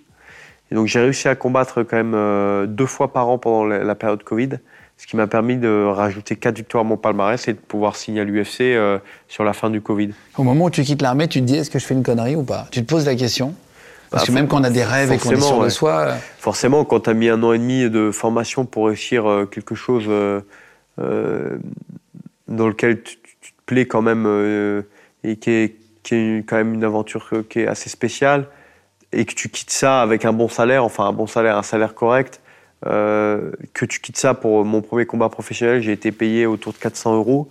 Euh, le Lions FC à Neufchâtel, c'était. Mais d'ailleurs, je les remercie parce que c'était euh, une occasion pour moi. Quand tu fais tes débuts pro, surtout à cette période, ça correspondait à ce qui se faisait. Hein. Et euh, ça m'a permis de combattre. Ouais, 400 euros le combat. C'était très mal payé à l'époque. Encore aujourd'hui, il y a certaines organisations qui payent mal, mais moi je considère qu'aujourd'hui, euh, le minimum, c'est autour de 1500, 2000 euros euh, qui devraient être payés euh, pour un combattant, même pour des débuts pro, parce que c'est quand même un gros investissement pour un combattant. C'est donc je suis rentré tout de suite. On, on s'est préparé deux trois semaines. On a fait le premier combat pro, c'est passé. On a fait le deuxième combat pro un mois après, c'est passé. Et voilà, voilà. Après, on a enchaîné avec Daniel les combats. C'est en 2021 euh, que tu perds, on va en parler, mais ton premier combat UFC. Invaincu sur 8 combats avant l'UFC, c'est ça, hein, j'avais noté, c'est 8 combats. En fait, en fait aujourd'hui, j'ai 12 victoires avant la limite. J'ai toujours gagné tous mes combats avant la limite. J'ai un no contest euh, suite à un choc de tête.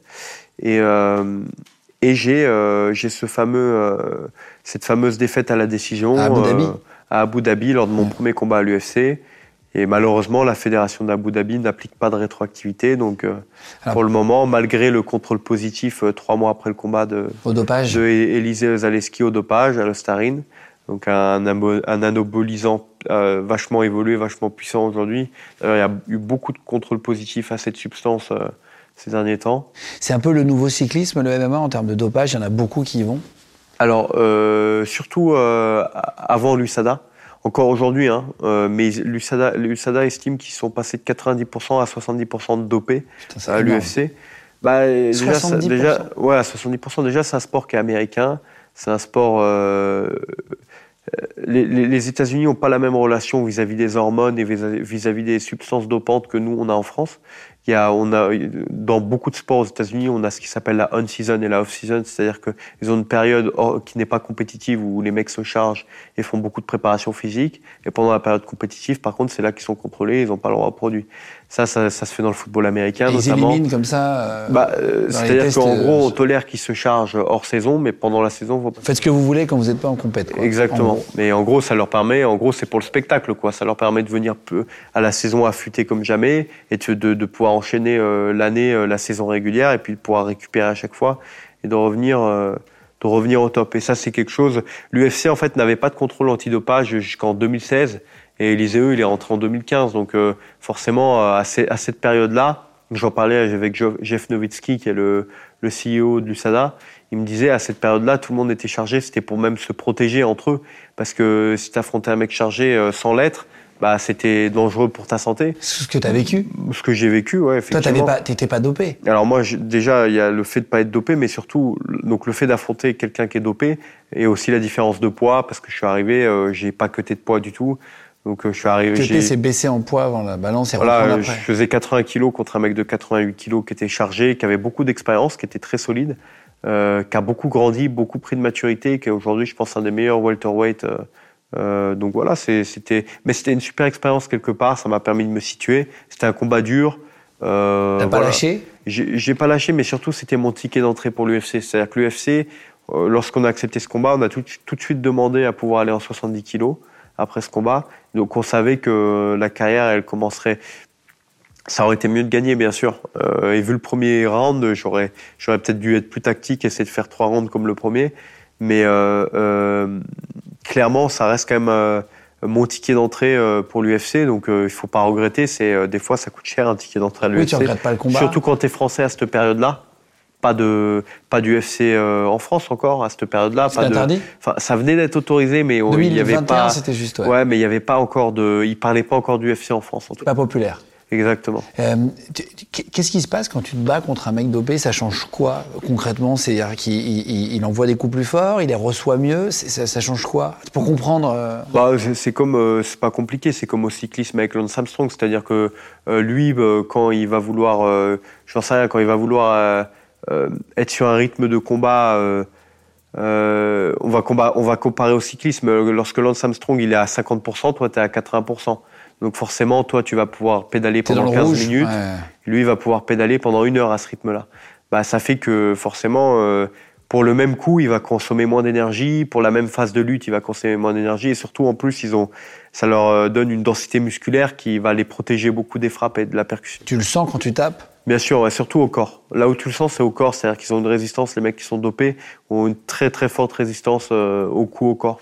Et quand il t'en met, tu sens qu'il y a plus de puissance aussi? Ça accentue la puissance ou c'est juste. Bah, c'est un bon euh, striker, c'est un mec qui a beaucoup de KO. Euh, donc, de base, c'est un, de base, c'est un mec qui est, de non, lui, il a toujours. Bah, lui, je pense qu'il a toujours combattu chargé, hein, parce que c'était l'époque. Il appartient à cette époque-là. où c'était les débuts du MMA et, et où tout le monde, c'était un peu les jeux du cirque avec les Brock Lesnar, les Alistair Overeem. Donc euh, oui, forcément, ça tape fort quand même. Tu tombes pas KO là?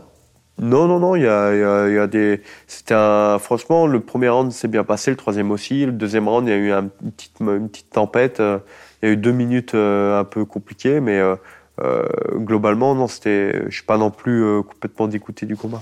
ta femme, elle vient de voir à ce moment-là? Je lui poserai la Ma question. femme, ouais, elle est avec pas, Elle va moi. répondre dans deux minutes alors. Ouais, ouais, ma femme est avec moi, elle vient me voir à l'hôpital après le combat. Et je sais que ça la choque. Oui, parce que forcément, euh, après le combat, il y, a il y a tous les hématomes euh, qui commencent à apparaître euh, et le visage qui gonfle. Surtout qu'elle le voit en direct, elle, ou elle veut pas regarder et reste derrière? Bah, elle le voit le combat en direct. euh, Elle te regarde? Déjà, ça, ça c'est un moment un peu dur, enfin très dur pour elle, mais c'est après aussi à l'hôpital de voir. bah, sur le moment, ça va, mais après le combat, le- la tête, elle gonfle. Est-ce que dès les débuts à l'UFC, tu gagnes mieux que quand tu étais militaire? Ou est-ce que c'est long aussi pour bien gagner sa vie en MMA En fait, l'UFC, c'est un peu comme euh, des études de médecine. Euh, tu commences à être bien payé euh, lorsque t'es, tu commences à être sur des bons contrats. Quoi. Donc, euh, t'es pas bien payé quand tu rentres à l'UFC, t'es bien payé quand t'es Ah, c'est sur vrai, ton... même au début? Non, quand tu es sur ton deuxième, troisième, quatrième contrat, tu commences à être très bien payé. Donc là, moi, je suis sur mon deuxième contrat, c'est déjà une grosse avancée par rapport au premier, mais il va falloir continuer à, à bosser. ouais.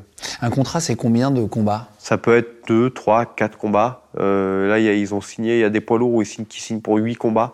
Donc ça dépend vraiment de- de- du personnage. Euh, C'est une négociation, mais je sais que ça se fait beaucoup les quatre combats. Et c'est- Tu dis que ça dépend du personnage, parce que c'est important, le personnage à côté. C'est un peu en plus du. C'est du show, quelque part. Alors oui, il y a- il y a une partie spectacle, hein, c'est un sport business. Il faut un personnage, il faut que les gens aient envie de regarder ton combat. Mais euh, euh, clairement, il y a aussi euh, la rareté du, du nombre de combattants performants dans certaines catégories de poids, ton style. Il y a beaucoup de choses qui rentrent en jeu. C'est toi qui choisis un pseudo, tu réfléchis à, à ce moment-là, on te dit, tiens, euh, ce qu'ils te disent, faut que tu réfléchisses un peu à ton personnage, est-ce que euh, tu as trouvé des surnoms Comment ça se passe, le marketing, entre guillemets, derrière un combattant? Bah, je pense qu'il faut rester soi-même et qu'au fur et à mesure, euh, de- les médias commencent à s'intéresser à toi parce que tu es performant. Et donc, du coup, euh, ce que, moi, ce que j'apprécie vraiment euh, dans, dans notre aventure avec Laura, c'est qu'on on n'a jamais essayé de surjouer ou de faire euh, quelque chose dans ce style-là parce que euh, on est toujours resté nous-mêmes. C'est les médias qui sont venus au fur et à mesure parce que, comme on a commencé à exceller dans ce qu'on faisait, euh, les- les gens viennent et donc euh, les résultats des combats donnent envie aux gens de, de te connaître plus. Les gens de podcast. Il paraît que tu as une résistance à la douleur différente suite à une blessure euh, à la cheville. Euh, c'est avec Laura, justement, j'en parlais l'autre fois. Je, l'ai appelé avant l'émission pour préparer aussi. Et, euh, il me dit, il n'a pas pris d'antidouleur que normalement tout le monde aurait dû prendre à ce moment-là. Et apparemment, tu fais partie des 10% des gens qui ne ressentent pas la douleur du tout pareil. Bah, euh, je pense que oui, je suis assez dur au mal. Je pense que je suis dur au mal et, et euh, aujourd'hui, ça c'est une force euh, lorsque tu es combattant de MMA, c'est-à-dire de passer outre euh, la douleur qui est anecdotique, anecdotique pardon, dans le sens où le combat dure 15 minutes, donc tu auras le temps de te plaindre et de récupérer après. Tu, tu, tu- c'est dans le sang, tu sais qu'il y a des euh, marqueurs dans le sang euh, pour savoir la douleur. Moi, je fais partie des 10% des Français qui ressentent le plus la douleur, par exemple. C'est- zéro vanne. hein. C'est dans les globules blancs, les hématocrites. Et je sais pas si tu as fait ces tests-là pour voir un peu si, Non, j'ai si jamais tu as un sang moins nerveux. Non, c'est vrai. Ouais. Euh, et, et donc, pour finir sur euh, Eliseo Lazaleski, euh, il, il est donc contrôlé euh, quelques temps après. Euh, euh, le combat n'est pas annulé, il est considéré quand même comme une défaite, même si euh, il, est, chargé. Est-ce que tu as des euh, excuses de sa part? Comment ça se passe après? Non, en fait, ça c'est dépendant de la fédération dans laquelle le combat a lieu. Donc le combat a lieu à Abu Dhabi. Euh, Abu Dhabi ne- n'exerce pas de rétroactivité. Donc euh, peut-être que si j'avais combattu en France, j'aurais eu euh, une victoire par disqualification ou un no contest dans certains États américains. Mais Abu Dhabi n'exerce pas de rétroactivité. Donc le fait que le contrôle euh, date de trois mois après le combat, euh, comme il n'y a pas de rétroactivité à Abu Dhabi, ça ne change pas le résultat du combat. Il est euh, suspendu pendant un an, lui. Euh, il revient après comme si de rien n'était. Tu trouves ça juste, toi, qu'on puisse revenir ou... Qu'est-ce que tu en penses Tu penses quoi de cette décision sur- Surtout que sur ce type de substance, moi, je serais pour bannir à vie les mecs qui, qui ont ma- parce que malheureusement, en fait, c'est des substances qui vont permettre au mec d'être performant plus que toi toute sa vie. Toute sa vie, il sera plus fort que toi. Les mecs qui ont fait des cures de ces substances-là, ils vont atteindre un, un niveau de force euh, et un niveau nerveux lors de certaines préparations qui vont faire qu'ils seront toute leur vie, ils seront au-dessus de toi. Donc c'est ça, c'est la grosse problématique du dopage. Moi, je serais pour euh, une machine qui permet de détecter si le mec a fait des cures ou pas. dans et, sa vie ouais. et voilà, et si le mec a fait des cures, eh ben, tu le dégages. On t'a déjà proposé, toi, quand, quand, quand tu arrives, Non. j'imagine c'est pas venu à toi? Non, non, non. Non, j'ai pas, bah, j'ai pas été dans des milieux où c'est trop proposé, quoi. Euh, Est-ce qu'il y a des effets négatifs J'avais noté ça. Euh, sur, le, sur le, les mecs qui prennent, qui se dopent? Est-ce que, je sais pas, est-ce qu'ils perdent des cheveux? Est-ce que, tu sais, ils ont des problèmes bah, On voit qu'il y a pas mal de mecs de l'UFC là qui sont morts à 40 piges, hein, donc euh, il faut pas, faut pas. Il y en a beaucoup quand même. Il y en a là, ça fait pas mal, soit des, des, espèces de chocs post-traumatiques parce qu'ils ont fait un peu n'importe quoi avec beaucoup de drogue et des, des, mélanges cocaïne anabolisants, un peu comme a pu faire John Jones durant pas mal de temps dans sa carrière. Enfin voilà, c'est des choses, euh, c'est des drogues dures, donc euh, c'est des, forcément ça a des, conséquences sur ta vie plus tard. Euh, après les autres combats, ça se passe très bien. Tu as un deuxième, troisième combat. Ils sont très rapprochés. C'est ça qui, qui, on va en parler de plus en plus. Hein. Euh, juin 2022, deuxième combat, troisième combat après. Euh, 3 septembre 2022, tu gagnes ton troisième combat contre Gabriel Miranda à Paris. Euh, je sais que ça a fait quelque chose à ta femme. Elle m'avait dit aussi d'entendre ton nom. Euh, est-ce que tu sens que la notoriété arrive à partir du deuxième, troisième, vraiment? Ça se concrétise un peu? Euh, je pense que déjà au premier UFC Paris, il y, avait un certain engouement. Euh, c'était assez incroyable. Il y avait cette communion avec le public. C'est ce qui m'a le plus touché parce que je m'étais vraiment fait mal pour euh, réussir à faire partie du premier UFC Paris. Ça a été des concessions de la part de ma femme déjà parce que j'étais en préparation, en camp d'entraînement malgré le mariage. Donc je lui ai laissé beaucoup, beaucoup les rênes de l'organisation du mariage à elle et à ma famille. Parce que vous êtes marié une semaine avant On a fait le mariage religieux une semaine avant le, combat de l'UFC Paris. Et en plus de ça, euh, moi j'avais une, infection à l'orteil, enfin j'avais d'autres problématiques. Donc ça a été euh, vraiment un camp dans la douleur et ça s'est fait, ça s'est bien passé. Et euh, aujourd'hui, je suis quand même. là, les deux derniers combats qui ont eu lieu, j'étais plus ou moins en bonne forme sans grosses blessures, et donc j'ai pris beaucoup plus de plaisir. Euh, tu acceptes le combat une semaine après ton mariage, ou c'est ton mariage, tu l'as calé, ça s'est passé comment? Non, bah, le mariage, forcément, le mariage, un an à l'avance, au moins un an à l'avance, donc, euh, enfin autour d'un an à l'avance. Euh, les combats, ils sont des, on te les annonce 3-4 mois avant. Donc. T'as dû te dire merde, faut que j'annonce à ma femme. Bah, ça aurait pas été l'UFC Paris, clairement, on aurait refusé, mais c'était l'UFC Paris, donc on en a parlé ensemble et et on a pris la décision de le faire. Du coup, euh, euh, pas, d'alcool à... Non, pas, si, un peu d'alcool, j'ai dû boire 4-5 verres, en tout cas. Ouais, quand même. Ouais. Bah, c'était le mariage quand même. ouais, c'est euh, ça, c'est ça, c'est ça. mais oui, oui, j'ai essayé de faire attention. Après, tu déclares forfait avant ton quatrième combat à cause d'une blessure à la cheville, dont on parlait tout à l'heure. Deux, trois semaines avant le combat, je me blesse et opération. Et je viens ici dans la région pour faire ma rééducation. Et c'est là que je m'aperçois que vraiment, je euh,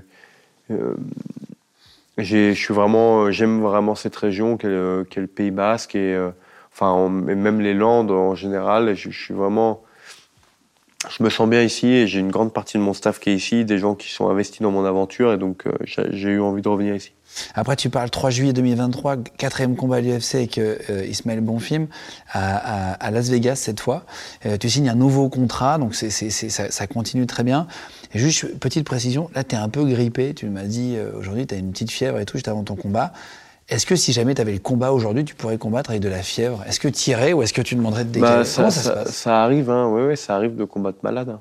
Il y a des combattants qui combattent malade, euh, ça peut arriver, ça c'est au petit bonheur la chance, hein, mais... C'est un truc que tu dois... normalement, ton corps réagit assez bien, et le jour du combat, il y a quelque chose qui se passe qui fait que normalement, euh, tu ne seras pas trop diminué même si tu es malade mais parce qu'il se prépare. Euh, Comme s'il comprenait que. Ouais, il comprend que, que, ça va être aujourd'hui. C'est pas le moment de se relâcher. Exactement. Le 2 septembre dernier, tu, tu bats ton adversaire Thiago, Thiago euh, Moïse, cette fois à, à, Paris, euh, pour reprendre un peu le parcours. Et là, tu vas combattre donc le, le contre Matt Frévola. Ancien vétéran, ça te fait plus peur que les autres? Ou pas? Non, je pense que Thiago était un peu au-dessus de Matt Frévola. Après, Matt Frévola, c'est très solide parce qu'il a une grosse frappe, grosse puissance de frappe. Euh, donc je le respecte et ça va être un combat dur. Je sais que ça va être un combat dur et que c'est un mec qui, aura le cardio et la, la dureté euh, pour, euh, pour durer un peu. Et on verra bien qui craquera le premier, mais non, j'ai beaucoup de respect pour lui. C'est quoi ton pronostic? Tu, tu, tu... Mon pronostic, ça va être la guerre, quoi. Donc, vous savez que moi j'aime ça, donc on verra s'il aime ça autant que moi, quoi. Il a dit qu'il allait te mettre KO, lui, c'est ça? Bah, en ce moment, ça lui réussit bien, les KO, mais euh, il s'est pris aussi pas mal de KO en carrière, donc euh, chose qui ne m'est pas encore arrivé, donc euh, on verra bien. C'est des choses qui t'énervent, le, le, trash talking, ou ça te fait marrer, ou quand même quand ça te parle à toi, ça, t'agace un peu?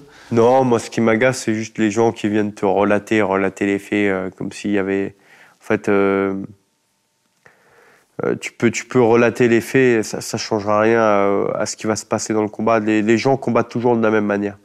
Un combattant, au bout d'un moment, au bout d'une certaine phase dans sa carrière, il se retrouve toujours à faire à peu près les mêmes choses.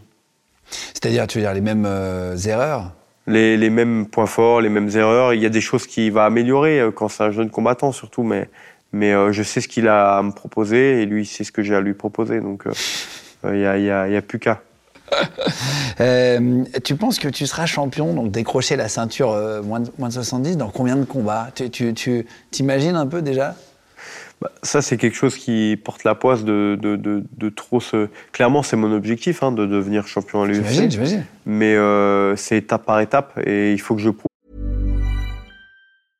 I'm Sandra, and I'm just the professional your small business was looking for. But you didn't hire me because you didn't use LinkedIn jobs. LinkedIn has professionals you can't find anywhere else, including those who aren't actively looking for a new job but might be open to the perfect role, like me. In a given month, over 70% of LinkedIn users don't visit other leading job sites. So if you're not looking on LinkedIn, you'll miss out on great candidates like Sandra. Start hiring professionals like a professional. Post your free job on linkedin.com/people today. Je trouve que j'ai le niveau et le l'envie et le, la force d'aller là-haut et pour ça, il va falloir battre déjà Matt Frévola le, le 11 novembre. Euh, quelle relation vous avez avec, entre, entre vous, les, combattants? Est-ce que euh, parfois un mec contre qui tu vas vraiment te battre en cage, tu peux aller boire un, un, canon après, un verre avec lui après le combat? Est-ce que c'est un peu comme le rugby Tu vois, on est dans le sud-ouest? C'est à ce côté-là? Ça arrive, mais c'est plus rare que dans le rugby quand même. C'est beaucoup plus rare que dans le rugby, mais ça arrive. C'est moins. Euh, bah, c'est moins fraternel quand même, parce que tu te fais plus mal quand même. Je pense que c'est c'est pas un sport d'équipe déjà, c'est individuel, et donc il y a des gros enjeux qui pèsent euh, sur les la sphère professionnel des deux combattants. Donc, euh, euh, euh, se, dire bonjour, des salutations, se suivre sur les réseaux, s'envoyer un message de temps en temps peut-être, devenir ami, je, pense que ça, ça doit arriver très très rarement. Par exemple, un Matt Frévola que tu vas combattre, vous vous envoyez pas de message avant Non, pas avant. c'est assez rare quand même que des mecs t'insultent ou je sais pas, qu'il y ait des combattants, ça reste quand même pro. Ou il y en a qui vont te chercher, qui vont te balancer des pieds de Ceux qui font ça en général, c'est les gens qui n'ont pas trop de vie que moi j'appelle ça les parasites. C'est-à-dire c'est les fans inutiles de certains combattants euh, qui n'ont pas trop de vie et qui par euh, idéologie euh, en fonction de certains combattants vont harceler le combattant adverse. Ah oui, pour essayer de le, faire chier. Pour essayer de le déstabiliser. Ça, ça, ça, il y en a beaucoup. Il y en a Ah ouais, T'as l'armée un peu de fans du mec d'en face? Là, là, avec Frévola, ça va, c'est respectueux, mais oui, tu peux tomber sur des combattants qui vont t'envoyer une, une, armée de, de, de fanatiques complètement con. Quoi. Euh, tu as fait trois combats en cinq mois, c'est assez rare. On a regardé quand même, c'est assez rare dans des, combats aussi rapprochés. Le, le, tu refuses jamais de combat? Parce que je crois qu'ils te proposent et toi, tu, tu, tu refuses rarement bah, Si, si t'es pas blessé euh, et que tu te sens bien, et que tu as envie, que tu es motivé, il n'y a pas de raison de refuser. Et même pour le corps et tout, il n'y a pas de temps, euh, tu sais, un peu de le laisser en jachère, genre euh, un peu repos. Bah justement, là, ça m'a fait du bien. C'est que j'ai eu vraiment deux semaines où j'ai pas pensé au combat, je me suis vraiment libéré, je me suis reposé. Et ça, ça, ça m'a vraiment fait du bien. Euh, avant de faire venir parler ta, ta, femme, juste, tu peux nous parler du cutting? Moi, je connaissais pas euh, le principe, et, je pense qu'il y en a plein qui connaissent pas non plus. C'est assez intéressant. C'est le fait de perdre du poids, c'est ça, en gros, très vite? Ouais, le cutting, c'est la perte de poids, donc euh, ça te permet de tricher d'une catégorie de poids en général. C'est-à-dire que euh, moi, mais, je vais mais c'est autorisé. Ouais, c'est-à-dire que moi, je vais être pesé euh, autour de 70 kg la veille, je vais combattre autour de 80 kg le lendemain. Donc, en général, c'est c'est à peu près ce qui se fait. C'est en, gros, je reprends à peu près 9 kilos. Euh, en 24 heures en, 36 heures à peu près, parce que tu combats le lendemain soir et tu te pèses la, veille le matin. Pourquoi ils pèsent pas euh, une heure avant le combat? Hum, Parce que c'est le système des sports de combat qui est comme ça. c'est un peu le, la problématique. L'idéal, ça serait de faire une pesée, d'avoir une pesée la veille, mais une pesée aussi deux heures avant le combat. D'ailleurs, ils nous repèsent avant de prendre le bus ou le shuttle, le fameux shuttle pour aller à l'arène. Et, euh, et, par exemple d'autoriser maximum 5 kilos de repris, ce qui permettrait de juste faire une diète et un cutting léger pour tout le monde. Et donc tout le monde monterait d'une catégorie de poids. Comment tu perds 10 kilos et comment tu les reprends 10 kilos C'est que de l'eau, c'est que de l'eau. Le, co- corps est composé de beaucoup d'eau. Donc euh, le régime cétogène. Donc c'est que de la viande de- et du déjà, c'est un régime. Ouais, voilà, c'est un régime qui te permet. Moi, c'est un régime qui va me permettre de descendre à 75 kilos. Et après, euh, après le régime, je vais perdre 4, 4 litres de flotte, 4, et- 4 litres et demi. Là, on est à quelques jours du combat. Tu, tu, tu manges que de la viande rouge? Comment, comment- c'est quoi ton. Tu manges quoi? Non, là, je mange encore tout à fait normalement. C'est vraiment juste les 7 derniers jours où je mange cétogène. Mais donc tu bouffes que, que du jambon, par exemple, que de la. Euh, le matin, ça va être une omelette. Le midi, ça va être une escalope de dinde. Et le soir, une escalope de saumon. Et donc après, tu rebois le lendemain, euh, du coup, quasiment 8, 8 litres. Non, c'est, tu bois non, moins que ça quand même, mais euh, c'est le fait aussi de reprendre des glucides. Donc les glucides vont te permettre de restocker 36 de l'eau. heures Ouais, en 36 heures. Et c'est pas dangereux pour le corps, ça, C'est pas terrible pour les reins, c'est sûr. Non, c'est pas terrible pour T'es les reins. suivi par des médecins euh, Euh, tu peux faire des contrôles, ouais, des bilans sanguins. Moi, j'ai un médecin du sport qui s'occupe de moi. Et euh, oui, tu peux faire des bilans sanguins pour savoir où t'en es au niveau des reins, etc. c'est- quoi? C'est ton staff? Comment comment t'es staffé? Oui, euh, Tu oui, c'est ton prépares, staff. Ouais, ouais, c'est ton staff. Moi, j'ai le monsieur Guillaume Zunzaren qui s'occupe de moi, qui est euh, médecin du sport et qui est euh, euh, voilà. euh, J'ai un staff médical avec Anthony Glaise aussi, qui est mon kiné. Donc, euh, Et donc c'est des gars qui sont avec toi tous les jours avant le combat? Non, non, non, mais c'est deux personnes qui s'occupent de moi. C'est-à-dire que si j'ai une question, euh, je peux la poser. Si j'ai un rendez-vous, je le fais. Euh, et, euh, et le kiné, par contre, je le vois très régulièrement parce que forcément, les soins, euh, j'en fais toutes les semaines. Qui tu vois tous les jours concrètement? Daniel Vorin, ton, ton coach? Euh, en camp d'entraînement, quasiment tous les jours, Daniel, ouais. Euh, non, après, euh, les coachs principaux, donc euh, mon coach de sol, Christophe Savoca, Daniel Voirin, mes sparring partners. Euh, mon coach, mon préparateur physique, je vois de temps en temps. Euh, tu, tu fais hyper attention à ton alimentation toute l'année ou tu peux quand même, tu sais, parce que tu me disais avant, je, je vais, enfin, tu fais attention à ce que tu bouffes, tu vas pas au resto, enfin, tu essaies de faire attention un peu à, à pas trop sortir, j'imagine, etc. Ou est-ce que euh, pas du tout, tu as une alimentation normale avant, euh, juste avant les combats, tu changes quoi?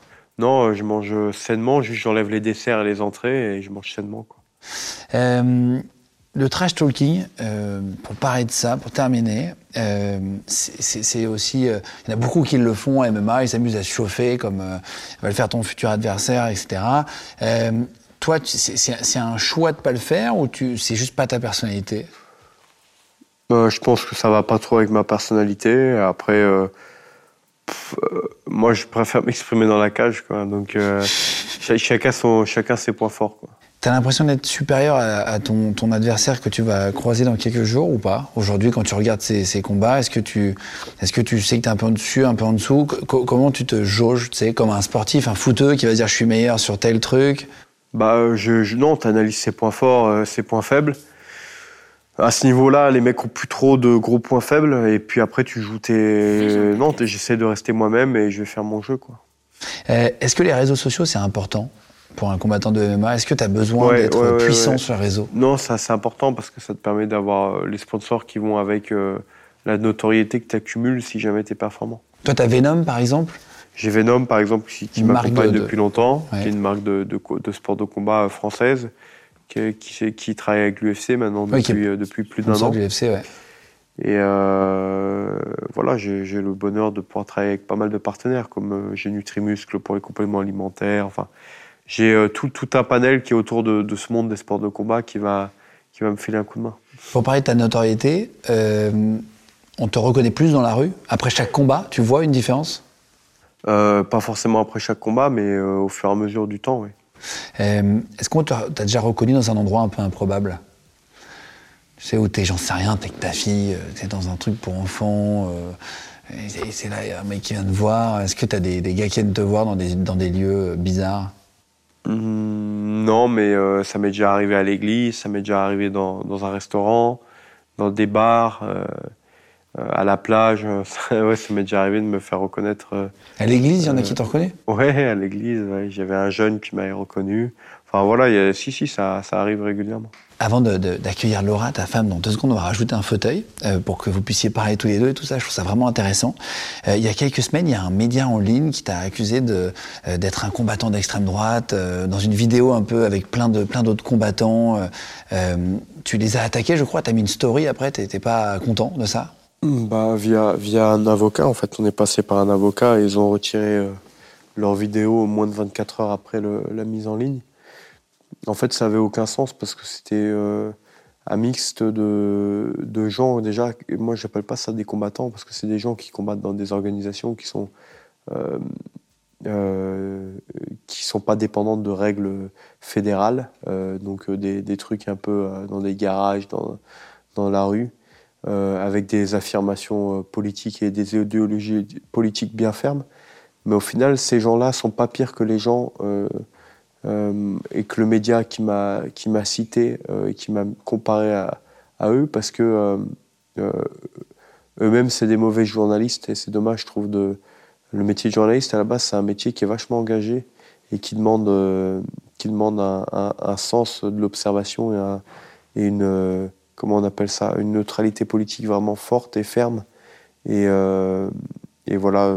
il n'y a, plus beaucoup de médias vraiment neutres. Non, malheureusement, malheureusement, tout est politisé aujourd'hui en France et il y en a qui, voilà, qui essaient de profiter de, de n'importe quelle aubaine ou occasion pour pour s'engouffrer et faire des, voilà, faire des liens entre des choses qui n'ont rien à voir. Euh, toi, toi qui euh, vas parfois aux États-Unis, comme là pour ton combat, euh, j'ai un petit parallèle avec Thibaut Inchep qui avait été accusé d'être raciste parce qu'il avait mis un drapeau français, tu sais, derrière dans sa salle de sport ou dans son bureau, je sais plus exactement y a, y a un, toi, tu n'as pas du tout de problème à porter le drapeau français, au contraire. Euh, tu as ce sentiment-là aussi, parfois on te fait des réflexions sur ça, le fait d'arriver avec un drapeau français sur toi, ou, ça va jusque-là aussi dans les commentaires? Euh, je, pense pas, je pense que quand même, il y a beaucoup de Français qui ont un profond amour de la France. Après, il euh, y, en a qui ont trouvent pas leur place aussi parce qu'ils veulent pas forcément la trouver ou qu'ils ont, ont du mal à euh, qui sont du mal aujourd'hui avec euh, aussi la, surmédiatisation de beaucoup de choses. La médiatisation aujourd'hui, elle est, elle est très très bonne euh, aux politiciens et à récupérer des voix. Et malheureusement, ça fait, ça crée aujourd'hui un climat à deux ambiances très fortes, avec des grosses, enfin, avec des, des idéologies opposées et, et malheureusement assez extrêmes. Je crois qu'on n'a jamais eu la France avec euh, une extrême gauche et une extrême droite aussi puissante qu'aujourd'hui. On peut être aujourd'hui patriote et équilibré? Bien sûr, bien sûr. Je pense que, bah, je pense que c'est même du plus euh, dans ton bonheur personnel que d'être euh, fier de l'histoire de tes ancêtres, de l'histoire de ton pays, de savoir d'où tu viens. tout le monde a besoin d'un enracinement fort, même les gens qui viennent de l'étranger. Euh, en même, même les gens qui adoptent vraiment la France et qui ont éprouvé un amour de la France, euh, ils gardent souvent aussi un fort enracinement de chez eux. C'est important, c'est quelque chose qui est ton passé et quelque chose qui va t'aider. Euh, on peut pas, on peut pas on peut pas réécrire l'histoire. Ça, c'est une, une, énorme erreur. Se réapproprier l'histoire pour la réécrire à son goût et ses couleurs, c'est vraiment, c'est la pire chose qu'on puisse faire parce que l'histoire, elle est forte d'enseignement et euh, aujourd'hui, si tu veux pouvoir utiliser ces enseignements, il faut euh, la lire comme elle, comme elle a été. Il ne faut pas effacer l'histoire. Non, tu ne peux pas l'effacer ni la réécrire. Il faut construire un futur plutôt en, en ayant appris ce qu'on a eu comme passé. Bien sûr. Et en utilisant ça. Bien sûr. Qu'est-ce qui te vient en premier en tête quand on parle de la France? Petite phrase. Euh. Euh, moi, c'est un, un, modèle social euh, euh, assez fou et c'est surtout une, un bonheur de vivre en fait. Il fait bon vivre en France, je trouve. Voilà, je trouve que c'est que tu sois pauvre ou riche, en France, il fait bon vivre parce que c'est vraiment le système social d'ici fait que c'est pas forcément l'argent que tu vas gagner et la profession que tu vas exercer qui va faire ton bonheur. Tu peux trouver ton bonheur partout en France. C'est pas le cas partout, pour le coup. Non, exactement. Il y a des pays où des pays, euh, bah, les États-Unis par exemple, c'est un pays euh, qui a aussi beaucoup de points forts, mais un des points faibles, c'est que c'est euh, si tu rentres pas dans le système capitaliste des États-Unis, bah, tu, tu, trouveras pas le bonheur.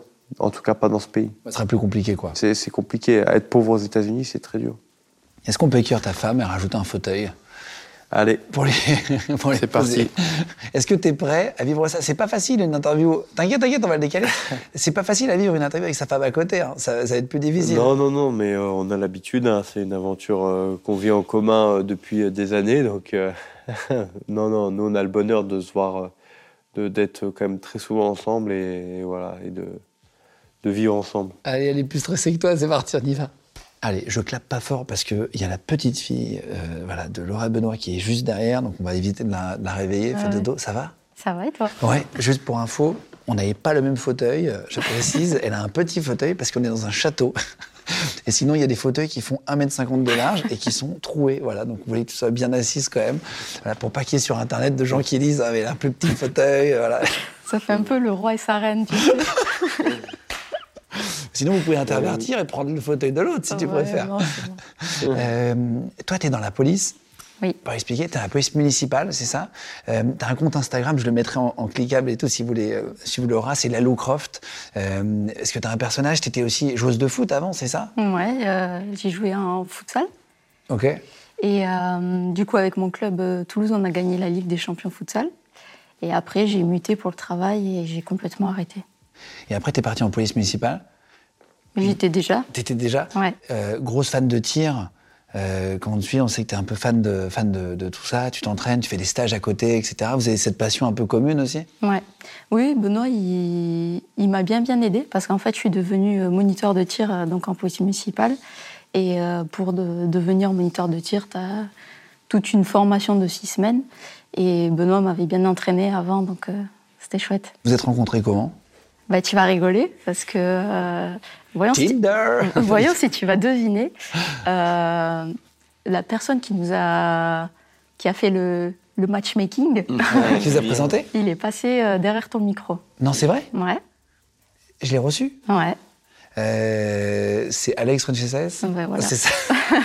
Ouais, C'est lui qui vous a présenté? Ouais. Ouais, il était là lors de notre mariage euh, deux ans plus tard. Mais non, trop marrant. Ouais. Il, il vous a présenté en faisant un peu exprès ou dans une soirée Oui, oui, en faisant très exprès. Ouais, bah en fait, euh, ouais, ça s'est ça s'est fait comme ça quoi. Et on s'est rencontrés à Paris euh, une première fois, et après on s'est on s'est donné rendez-vous euh, par message écrit et on s'est retrouvés après euh, juste tous les deux. La première fois c'était avec des amis, donc c'était une rencontre. Ouais, deux, trois fois.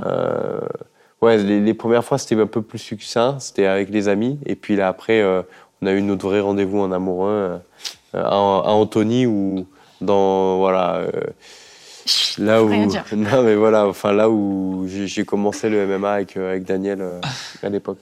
C'est un bon dragueur ou pas? Euh, non, mais c'est plutôt rassurant. Et pour sa défense, euh, moi non plus, je suis pas. Donc, euh, Ah, c'était plutôt rassurant sur euh, l'entraînement rel- qu'il avait eu avant, tu veux dire, de, de drague. la relation tient, tient un peu du miracle, du coup, donc euh, c'est cool. Et quand, quand il t'apprend, on en a parlé tout à l'heure, mais quand il t'apprend qu'une semaine après le mariage, il y a un combat, euh, c'est un choc, c'est quand même cool parce que c'est l'UFC Paris, mais euh, la date fait chier. ouais, c'était chaud. hein. C'était après euh, ton combat à Vegas, je crois. Donc, euh, j'ai eu un combat à Vegas, et là, le manager, euh, ben, juste avant qu'on prenne l'avion, euh, nous dit euh, euh, il va y avoir un combat euh, septembre euh, UFC Paris. Ils Mhm. annonçaient l'UFC Paris septembre. ouais. Septembre, mhm. quelle date? Et là, ils nous annoncent la date, et, et en fait, euh, tu peux pas annuler un mariage. C'est Bah non. C'est prévu, il y a toute la famille qui vient. Bah, déjà, financièrement, on n'avait pas les moyens d'annuler et de reporter.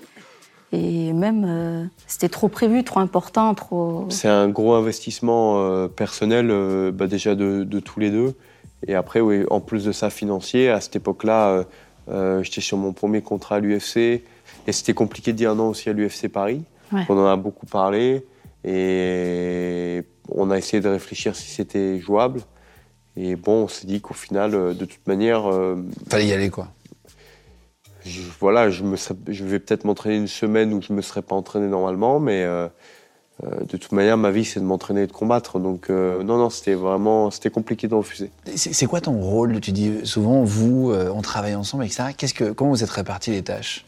Ben, comme, comme tu l'as dit tout à l'heure en rigolant avant l'émission, tu as dit, moi, je fais pas dans la cage. Ouais. Qu'est-ce que tu fais exactement derrière?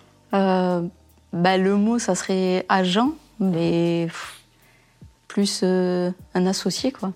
Moi, je m'occupe en fait de toute la partie extra-sportive. Il y a Guillaume Pelletier, son manager sportif, qui s'occupe euh, ben, de tout le sportif. Et moi, je m'occupe euh, euh, de la société. Euh, donc, euh, il faut être chef d'entreprise. Euh, il y a la gestion de patrimoine, il y a les investissements, La il y a les réseaux sociaux, il y a les médias. Euh, voilà, c'est tout le reste, en fait. Les savons, les savons Les savants. En, fait, Laura- t'avais fait des savons. euh, Ouais. on a fait une, collaboration avec Onae. Et euh, bah, c'est ce genre de choses-là qu'elle gère, en plus de, plein d'autres choses qui font que moi, je peux me concentrer du coup que sur le sportif pour être performant, ou en tout cas le moins possible sur, euh, sur les à côté. Et malgré ça, on, est quand même surchargé et en sportif et en à côté. Et, euh, bon, bah, Laura, c'est bien pire que moi parce qu'elle, ça représente euh, le gros de sa tâche et elle, elle me permet d'être performant. Parce que tu étais dans la police municipale encore là. Euh, est-ce que ça te pose problème parfois, le, fait d'être la, femme d'eux Parce que tu as ta notoriété à toi, et tu es aussi la femme d'eux, c'est un double notoriété. Est-ce que parfois, quand on te reconnaît et que tu mets un PV ou j'en sais rien, t'arrêtes quelqu'un, est-ce que ça t'a déjà posé des problèmes ou des trucs drôles d'ailleurs, des moments drôles? Ça m'a jamais posé de problème. Euh, après, euh, me faire reconnaître, oui. plus en tant que la Lou Croft qu'en tant qu'épouse d'eux, parce que Benoît, il a vraiment explosé médiatiquement là ces huit derniers mois. Et moi, j'étais enceinte, donc j'étais plus sur la voie publique. Et ouais, il y a des petites histoires sympas. Euh, quand il y a les Lascars qui, te disent Ouais, ramène-moi ton mari. Euh, mais qu'est-ce que tu vas faire en fait? Tu, ne vas rien faire du tout. Même à l'épreuve des balles, il va, il va résister. Donc, euh. ah, il y a des mecs qui te disent appelle ton mari. C'est vrai? C'est pour, c'est pour rigoler. Quoi. Et t'as jamais appelé pour que tu, que tu viennes l'aider euh Lui m'a déjà appelé. Ah oui, c'est ça, pardon. Ouais. Il y a eu une intervention euh, assez, euh, assez compliquée un soir, et donc avec des coups de feu, tout ça. Et Benoît l'apprend, je crois, sur les réseaux sociaux, puis il me voit pas rentrer, donc il s'inquiète. Moi, j'ai le chien, le truc, le bouclier, donc je peux pas répondre au téléphone, tu vois. Et je reçois quand même un vocal de Benoît qui dit et c'est quoi cette histoire euh, Moi, je débarque. voilà, il est, il est archi protecteur. Tu l'aider bah, C'est assez compliqué. Hein. Euh, c'est un métier qui est particulier. Euh, de toute manière, Laura, m'a pris quand j'étais combattant et moi, je l'ai pris, elle était déjà policière. Donc forcément, il faut accepter les, oui, le, métier de le, le, métier de chacun. Et, mais ouais, c'est particulier parce que ouais, c'est un métier qui est, difficile. C'est difficile à vivre lorsque tu es le mari, d'avoir ta femme qui est sur le terrain, euh, surtout euh, dans des périodes d'émeutes, des trucs comme ça, où tu dis elle peut se prendre euh, une pierre dans la tête. Ça va vite, ça va vite. Des trucs, ouais, voilà, des, des, pour, pour, ouais. C'est la seule personne, Benoît, que quand je pars au travail, il me dit cette phrase si tu as un problème, tu m'appelles. Mais la police, c'est moi. Je peux pas. Non, mais c'est rigolo. Mais après, oui, tu. Évidemment, tu flippes. Bah oui, tu, es, forcément, c'est normal, tu es impliqué. Après, en plus, euh, surtout que la, police municipale, c'est très particulier parce qu'ils ont une, une, relation avec la population qui est très proche. Donc, oui, c'est les premiers Ils se connaissent, voilà. Ils, tu connais tu sais, ceux qui magouillent, ceux qui magouillent pas. C'est toujours les mêmes. Donc, euh, du coup, c'est une relation particulière. Et c'est dans des zones Enfin voilà, c'est dans des zones euh, où ouais, tout, le monde se connaît. Quoi. Les gens de podcast. Tu t'es pas chauffé à un moment donné et te dire tiens, je vais essayer de faire du MMA aussi? The Goddess of, the goddess of War. T'as rigolé parce qu'elle a lu ma fiche et tout. Mais la première fois que j'ai assisté à l'entraînement, que j'ai fait l'entraînement, j'ai mis longtemps à faire mon premier entraînement avec vous. Euh, Daniel, c'est vrai que quand moi je pars au vestiaire, il dit à Benoît, euh, ouais, dis, putain, elle est guerrière quand même, Laura. Euh, un, petit, un petit potentiel peut-être, tu vois. Et Benoît, il a dit, non, tu la laisses tranquille, tu la laisses en dehors. pas non, non mais si, si, elle peut, dans le cadre. Aujourd'hui, bah, si, si ça lui plaît dans le cadre du loisir, carrément. Après, c'est sûr que c'est compliqué déjà s'il y en a un qui, qui va dans l'octogone, d'en avoir, d'avoir les deux, c'est compliqué. Mais euh, ça, ce qui était bien, c'est que ça allait vachement, euh, comme elle était vachement active dans, dans le dans la vie professionnelle, euh, on n'avait pas encore notre bébé, donc euh, euh, clairement c'était une plus-value pour elle. aussi, je savais que ça pouvait l'aider peut-être dans certaines situations. de, pouvoir se démerder, de comprendre un peu la gestion de la distance, etc. C'est une aide et ça devrait être quelque chose que devraient pouvoir pas pratiquer tous les, tous les policiers de France parce que c'est une, une plus-value. C'est une grosse plus-value bah, d'avoir une belle maîtrise de, du combat rapproché il y a quand même beaucoup d'interpellations. Ça, fait partie de leur métier. C'est une des missions qui fait partie, c'est de leur cœur de métier. Et euh, donc, c'est important pour moi, euh, je trouve, qu'ils soient performants là-dessus.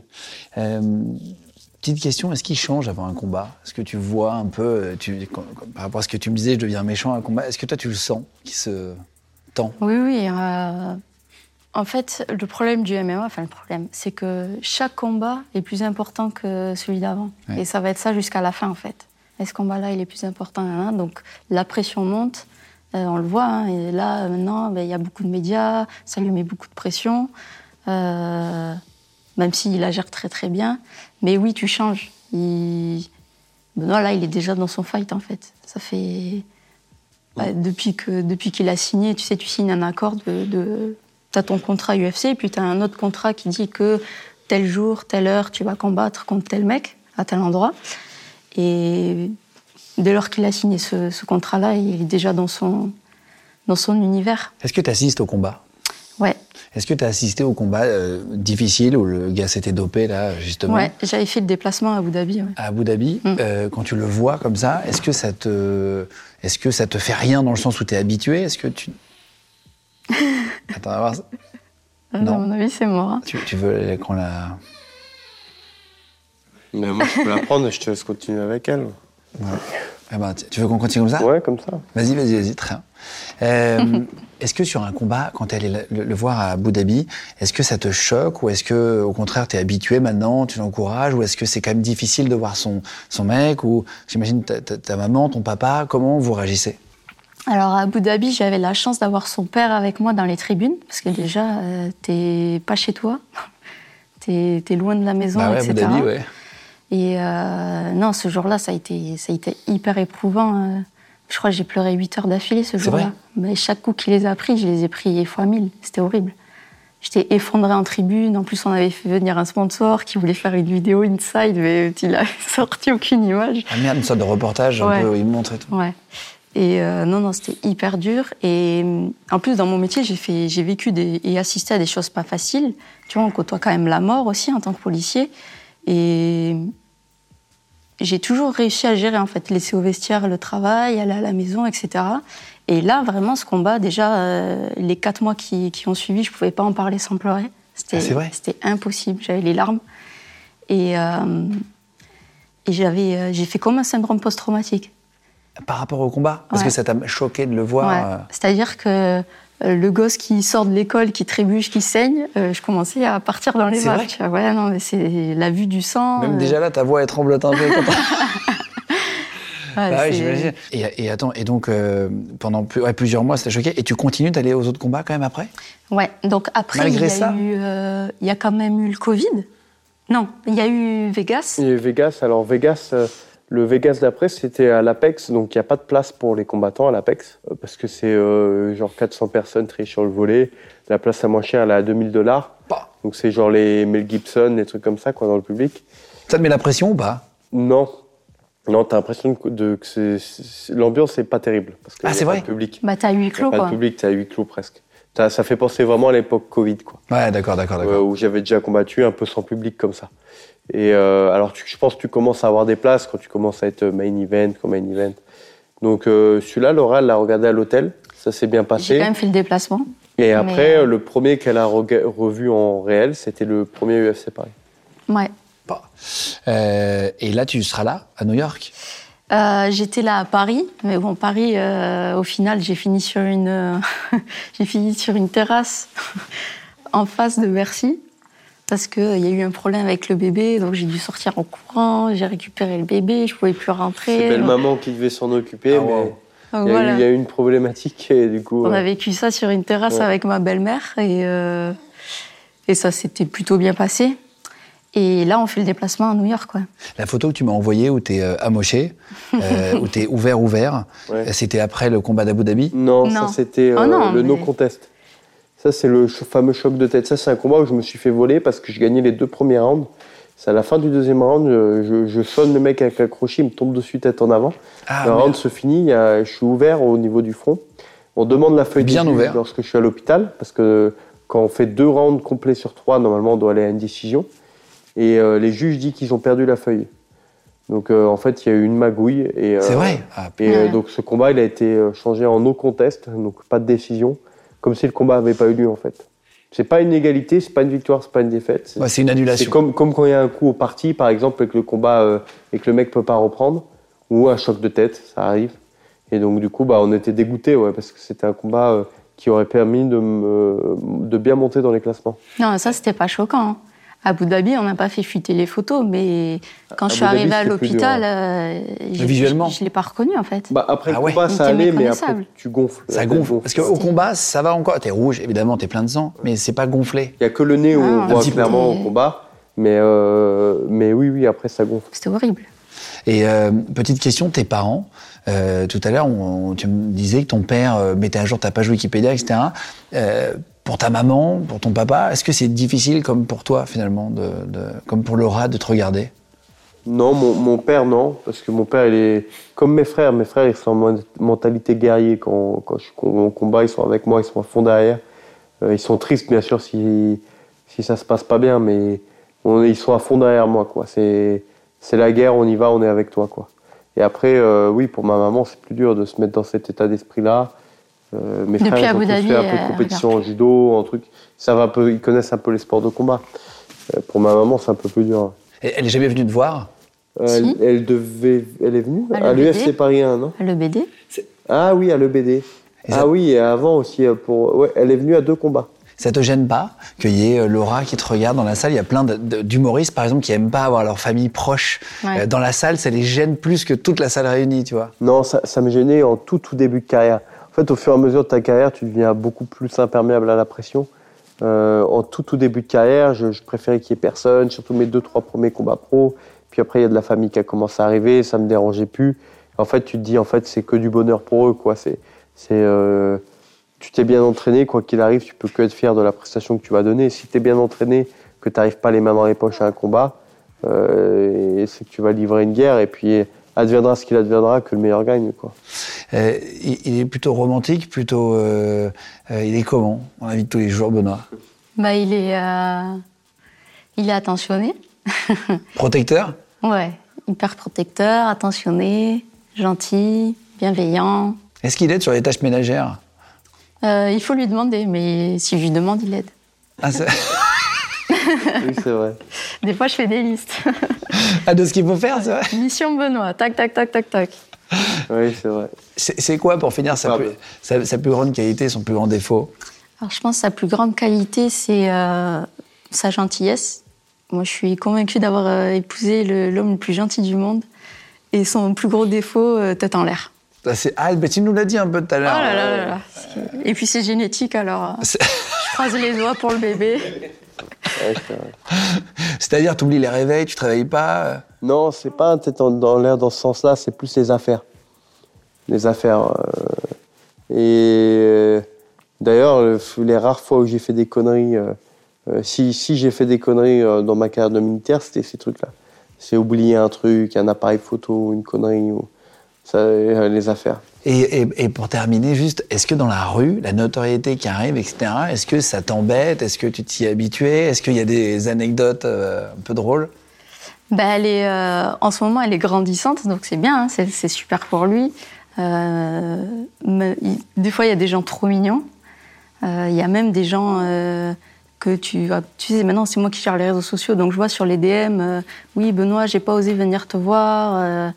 Donc euh, quand c'est comme ça, euh, que c'est bien formulé, tu sais, je, je fais même partir une petite carte dédicacée parce que j'ai trouvé que c'était vraiment trop mignon de ne pas avoir voulu déranger euh, la Ouais, vie bien de sûr, bien famille sûr, et bien tout, sûr, bien tu sûr, vois. bien sûr.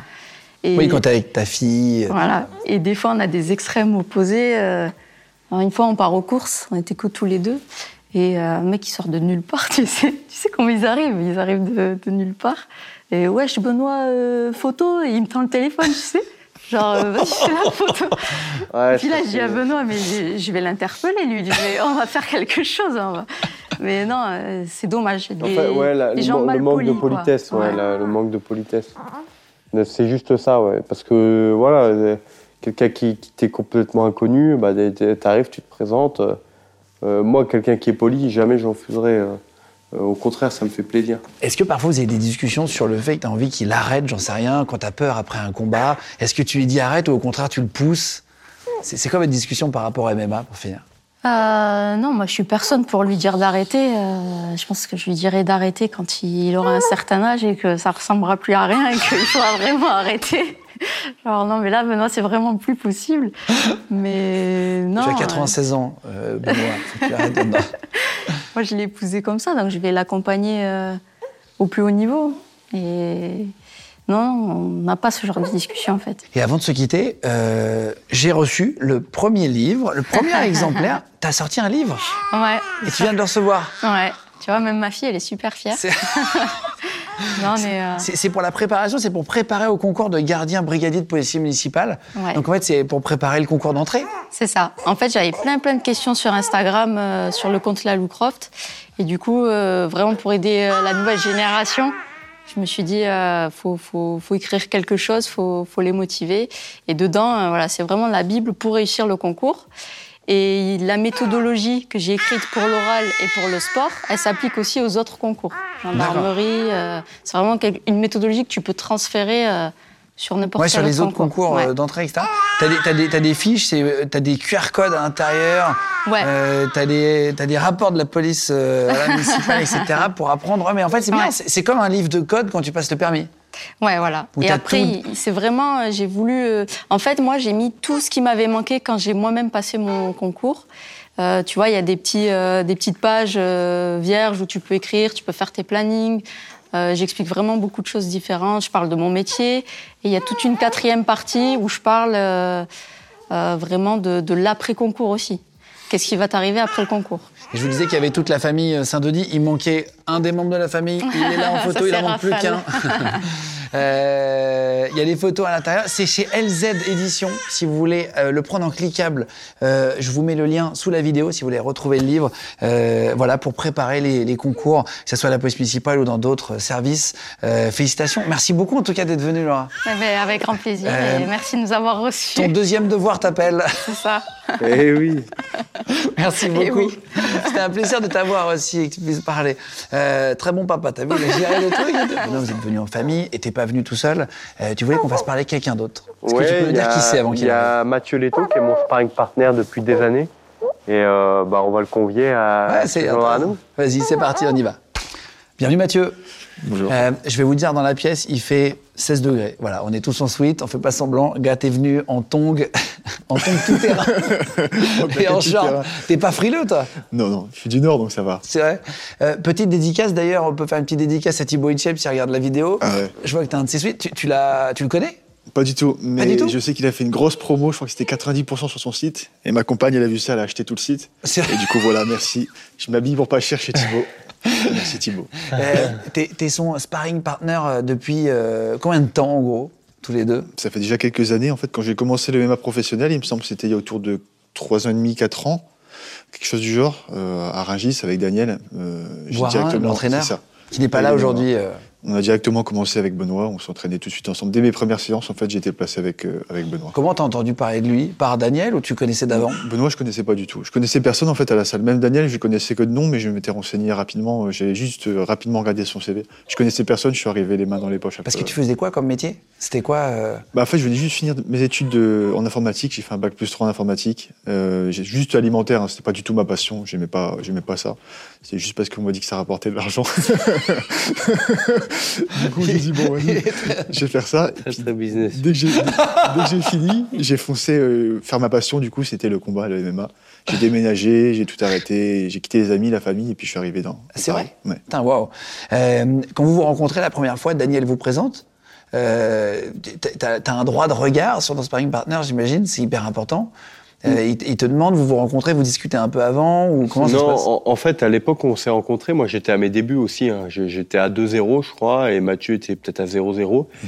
Euh, en fait, on commençait tous les deux notre carrière professionnelle, donc euh, euh, j'ai pas, j'avais pas du tout le statut, ni lui ni moi, on n'avait aucun statut particulier au sein de l'équipe parce qu'on était euh, même, je dirais, les moins euh, populaires des, des- des combattants. euh, euh, de Daniel, parce qu'il y avait Morgan qui était là à ce moment-là, il y avait Abou, euh, Abou Tunkara, il y avait Elias Giroun, euh, euh, Magui Barchel, Yoni Rafazadian. Mais je te voyais déjà quand même comme une figure euh, supérieure à moi, parce que tu as plus d'expérience en professionnel.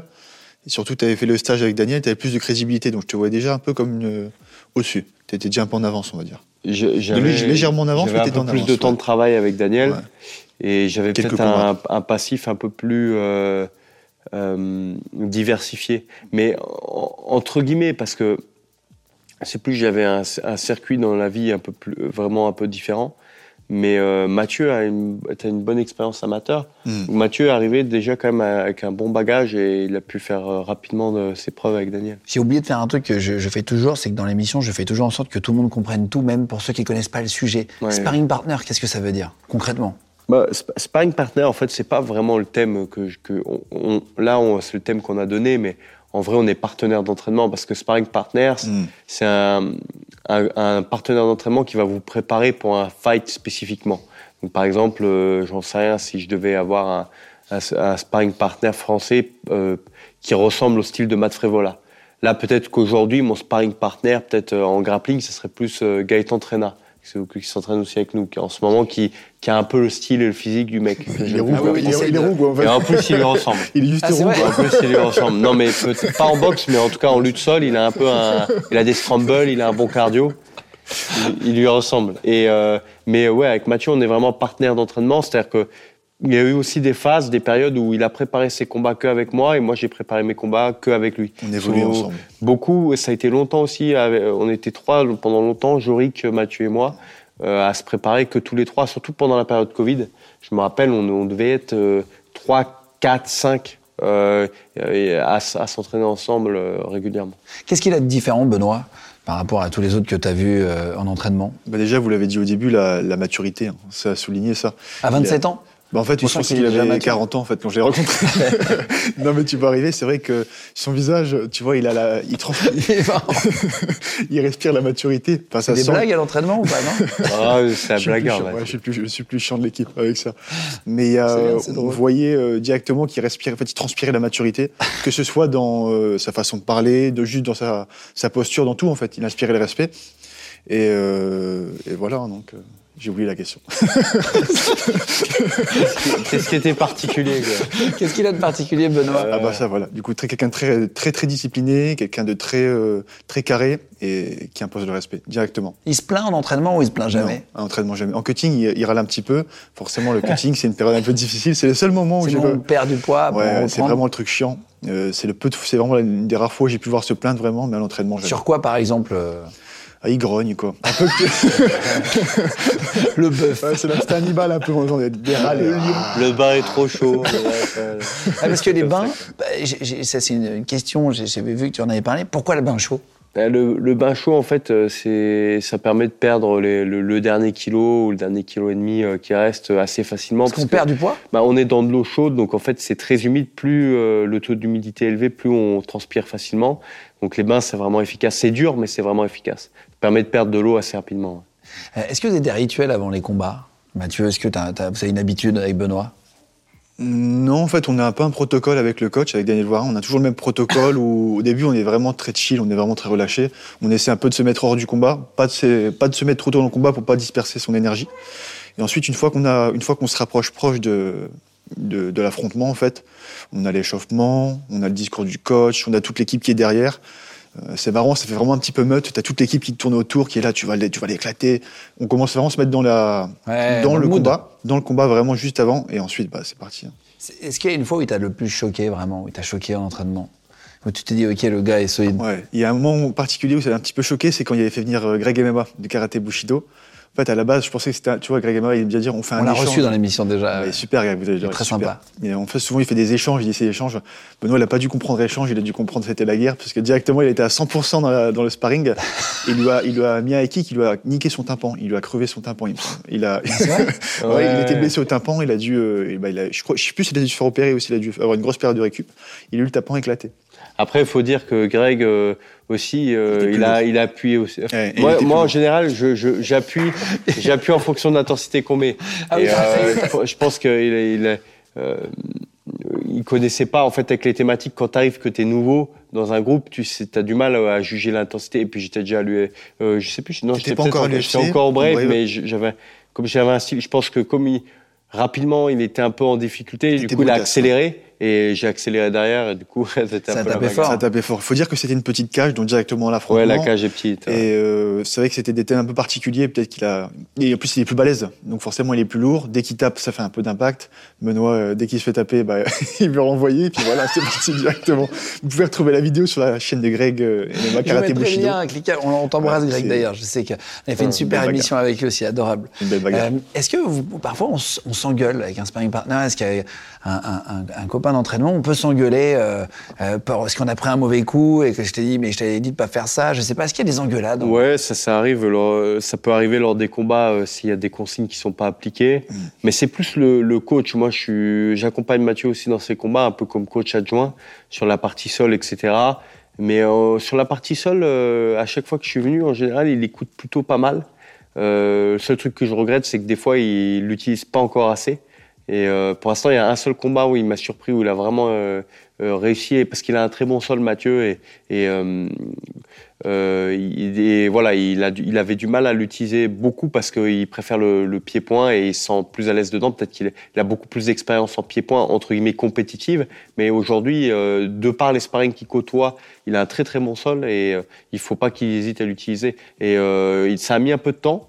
Il écoutait bien les consignes, mais il y a la première fois où il a réussi à appliquer les consignes en offensif, là j'étais vraiment content moi, parce que je me suis dit, je me suis senti vraiment euh, euh, bien dans, le, dans mon rôle de coach adjoint avec euh, Daniel. Quoi. Euh, Est-ce qu'il t'a déjà fait pleurer en entraînement de fatigue? Est-ce qu'il t'a déjà poussé à bout? Ça pleure les hommes. non, Oh, non, non, non, non, non, non. Non, non, non, jamais. c'est bon, je suis fini là, je suis fini. Là.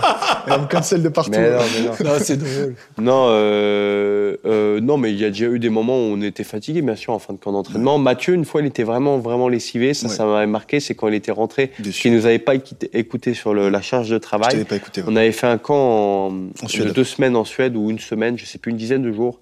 Euh, et euh, il a fait trop de charges d'entraînement, trop de volume. C'est-à-dire beaucoup d'intensité avec beaucoup de volume.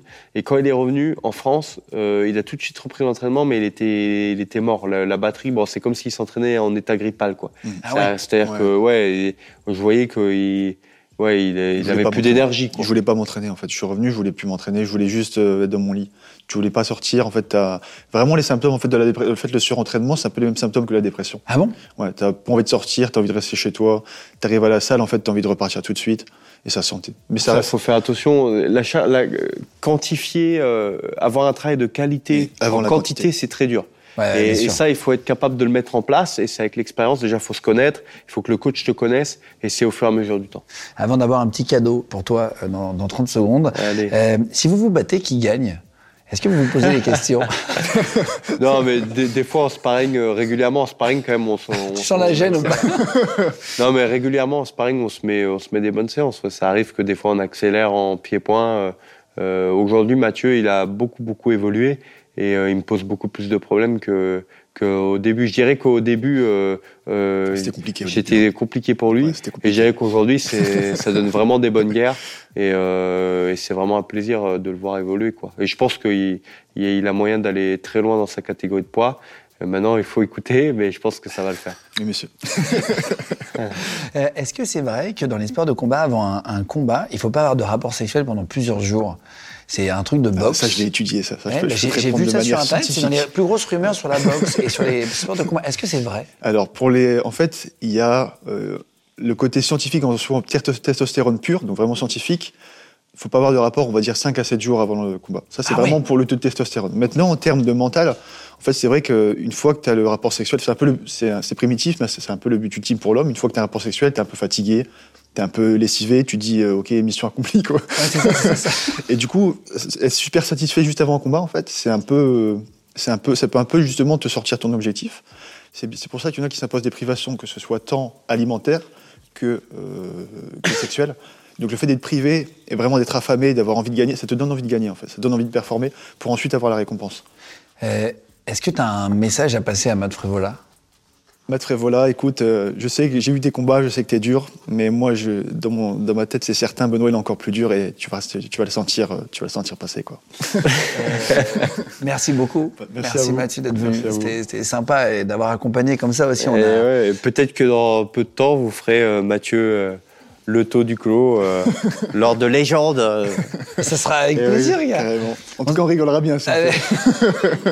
Non, mais ça peut aller vite parce que dans et il a un niveau sportif aujourd'hui et il est dans une catégorie de poids où, avec peu de combats et en étant performant, euh, il peut avoir un, un chemin euh, vers euh, beaucoup de lumière et euh, rapidement. C'est élégant de ta part, en tout cas, de, de- de te mettre en avant comme ça, comme il le fait aussi. Merci Euh, beaucoup. C'est classe. beaucoup. Euh, merci beaucoup, Mathieu. Merci à vous. Euh, on va faire rentrer quelqu'un dans 30 secondes. Je vais aller les voir. Je vais faire une mini coupe pour qu'on voit comment on met en place le plateau. Et il y a une petite surprise avant que tu t'en ailles, d'accord? Ah, c'est C'est parti. Et voilà, on est avec, alors, petit cadeau euh, pour terminer euh, pour, pour Benoît. Euh, bonjour Florent. Bonjour. Merci, désolé, euh, vous êtes venu hyper tôt, on est un petit peu de retard sur le tournage. Merci d'avoir attendu euh, jusqu'à la fin, mais c'est un vrai cadeau chouette. C'est un vrai cadeau chouette. Ouais. Euh, vous- ça s'appelle Origine Atelier, votre société. Euh, qu'est- Qu'est-ce que vous faites en fait? J'ai pas vraiment cramé la surprise, on est d'accord. hein, Non, non, non, non, je sais pas du tout. On est, on est maître artisan euh, joaillier, donc, euh, mais pas que joaillier, parce qu'on fait euh, pas mal de choses. Euh, notamment, des, voilà, on, a, on a été euh, sollicité pour faire des épées pour les académies françaises, euh, Beaux-Arts et, Sciences, dernièrement. Voilà. J'ai été appelé pour faire des, des épées. J'ai vu son regard, il s'est dit, mais il n'y a pas une épée là-dedans. Non, non, la- effectivement. Non, et ça nous tenait à cœur, en fait, euh, voilà, quand vous avez demandé si euh, on était partie prenante pour... euh, on était super fiers de- de- de- d'œuvrer pour, pour Benoît, donc euh, voilà. Qu'est-ce que vous avez fait alors? Ah bah, c'est... Rien Bah, merci beaucoup, Florian. C'est... Bah, merci. Enchanté en tout cas. Enchanté. Et euh, ouais, c'est bah, c'est gentil. C'est- Pour le coup, c'est vraiment une surprise. Ah Euh, non, mais On fait, on fait ce qu'on se connaissait pas, euh, hein. On a suivi pas mal d'émissions, mais rarement de cadeaux, donc là, c'est, je pense Oui, c'est est- vrai, on c'est fait vrai, partie c'est vrai, de, c'est vrai. de- c'est un plus un porte-bonheur. euh, voilà, j'espère que c'est euh, une chevalière. Ouais, de, de, de- Ah, c'est le casque de, de Spartacus. Je crois que tu l'as en tatouage, non? Le casque de Spartacus. Non, t'as pas- non, Alors non, j'ai le casque qui représente, qui est un casque de samouraï qui représente Masterless. Mais euh, bien sûr que j'aime j'aime beaucoup le- l'histoire de Spartacus. hein. C'est c'est euh, c'est une histoire incroyable. Et euh, This message comes from BOF sponsor eBay. You'll know real when you get it. It'll say eBay Authenticity Guarantee. And you'll feel it.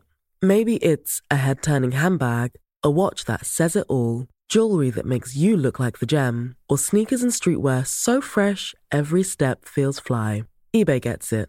So look for the blue check mark next to that thing you love and be confident that every inch, stitch, sole, and logo is checked by experts. With eBay Authenticity Guarantee, you can trust that feeling of real is always in reach. Ensure your next purchase is the real deal. Visit eBay.com for terms. ça me fait super plaisir.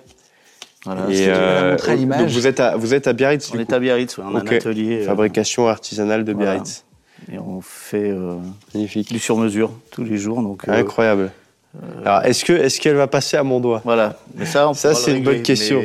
Ça a été la grosse question quand on a fait le, on a fait le bijou aussi. Alors, est-ce que vous avez Comment misé ça s'ouvre? Ouais, Voilà, je vois ça. que ah bah c'est super gentil, incroyable. Eh ben voilà, Eh ben, on est presque bon.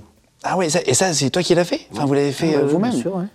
incroyable. Alors, surtout, Très, euh, très stylé. toutes nos pièces sont faites sur mesure et elles sont uniques. Elle est, elle est- elle est jolie en vrai. ouais, non non, non, ah bah j'espère, j'espère. non, non, mais tu sais, parfois, c'est les cadeaux, tu sais, c'est à Noël, tu sais jamais si tu Ouais, dois si- si dire fais que c'est. plaisir. D'accord, et, Et là, ah oui, incroyable, en argent du coup. Ouais, elle est en argent, ouais. Incroyable. en argent vieilli avec. euh, Ah ouais, bah, je crois que c'est même la bonne taille. C'est la bonne taille. hein. Ah, c'est Ouais, fou. Alors, ça, c'est coup de bol. Hein. Ah oui, oui, je Ouais, vois le j'ai- petit coup. euh. J'ai été voir quand même quelques vidéos, voir un peu la morphologie, mais bon. Ouais, c'est. Bah, euh, c'est là qu'on voit l'expert quand même, de choisir la bonne taille près. euh. Et alors, et, et a alors Florent, glaive en plus sur Florent, comme il est Ouais. extrêmement euh, gentil et pro et euh, qui t'aime beaucoup, il t'a fait un deuxième cadeau. Euh, il est vraiment venu. euh, ça, nous, ça, nous, ça nous touche beaucoup d'ailleurs que drapeau accepté ça. Ouais, je le vois, je le vois. T'as mis quoi. Il y a le, petit français. bleu, blanc, rouge. euh, Bah, c'est une taillé, fabrication euh, artisanale. Eh et- oui, incroyable. Bon, voilà, quand on, quand on a.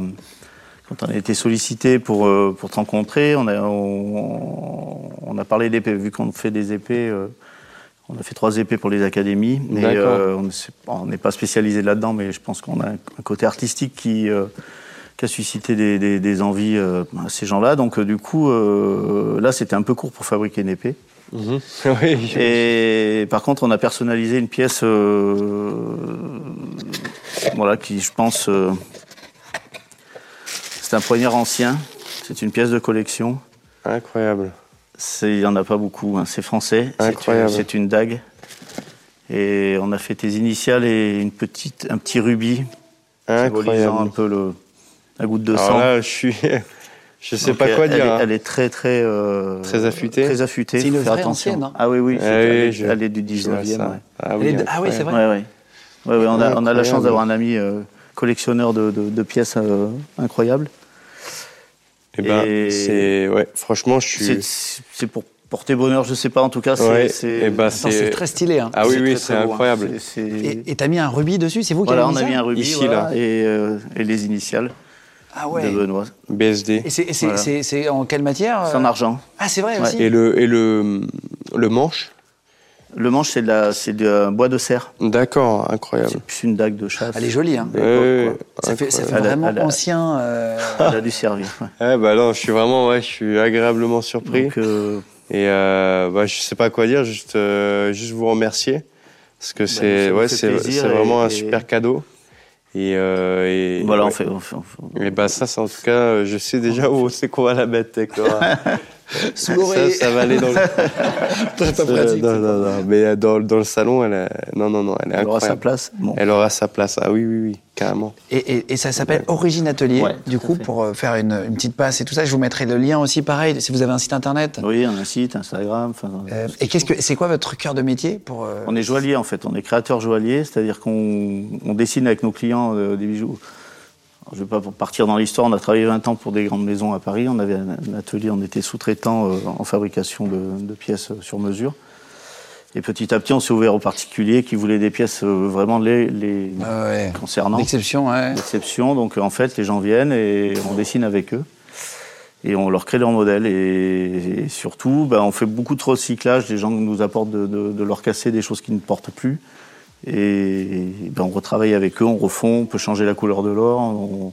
Et t'as fait des épées pour les académiciens, tu Ouais, dis ouais, on a fait Académie française, Académie des beaux-arts, et là on est en train de travailler sur une, épée pour l'Académie euh, des sciences. Et on vient de, de- de créer aussi une, une montre, en fait, euh, qui est euh, complètement faite chez nous, on, à part le mouvement qui est suisse, qui est un mouvement haut de gamme suisse. euh, tout le reste, on le fabrique dans notre atelier. Donc en fait, c'est une montre un peu particulière. Mon grand-père était pilote moto et euh, il portait sa montre toujours sur le côté pour voir l'heure en pilotant. Et Ouais, ça ouais, m'est ouais. toujours resté. Et donc on a, euh, on a fait des boîtiers en fait euh, de la forme du, du poignet. Donc euh, Ah, la montre montre ne qui bouge se porte pas, de côté. qui se porte complètement sur le côté et les chiffres sont orientés dans le champ de vision en fait. Le 12 est dans l'angle. Ah ouais, attends la Donc, en fait, tout ce qu'on Ouais, fait, c'est incroyable. bah, en fait, tout- pas que pour la moto, Ouais. mais tout ce qu'on fait, on est dans cette position. Mm, mm, mm.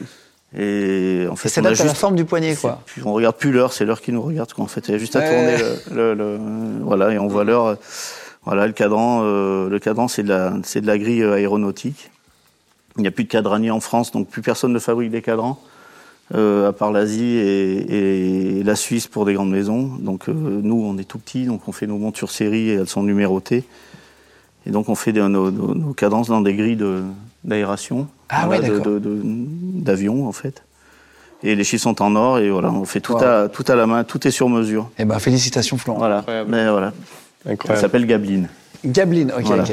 Ok. Voilà. Waouh, eh ben, félicitations. Et puis après, on a. euh, voilà. Merci beaucoup. Je, On- je vous mets le lien de tout, de- est- même sur les réseaux si vous voulez suivre. Pareil, en Origine Atelier avec Florent on est- euh, et Stéphanie, mais on avait, que, on, avait que, on avait que trois micros, etc. Donc sinon, il y aurait quelqu'un qui n'aurait pas eu de son, mais on embrasse aussi Stéphanie Voilà. euh, euh, et, et- et toute l'équipe. Voilà, Euh. Merci mille fois d'être venu. Avec plaisir. Et merci mille fois pour les deux cadeaux euh, que tu as fait à Benoît. Ouais, euh, merci ouais. Florian. qui sont, ils sont, ils sont super et, Et- et, ils sont, et qui sont vraiment. Je, je, je m'attendais pas à quelque chose d'aussi beau. Bah, je savais pas, moi j'avais pas vu avant. ah je voulais non, garder. J'adore garder le- la surprise. C'était. euh, non, bah non, quitte à faire un cadeau, le temps de faire des choses bien. Nous, Ah on oui, fait oui, pas non. les choses à moitié, mais, mais euh, je trouve qu'elle correspond à, à son Au personnage. à personnage. et puis, et puis voilà, on est. Ah non, non, faire ouais, ça me touche. comme ça en France. Donc, euh, Eh C'est ben, très gentil. merci Bah, beaucoup, ça, ça me touche. avec plaisir. C'était- ravi. J'avais pas besoin d'autant de motivation pour le 11. J'étais encore plus motivé. J'espère que voilà, ça, ça portera Incroyable. chance et, et bonheur pour la- Ouais. la, suite. Et ben, en tout cas, c'est- super gentil. Merci beaucoup.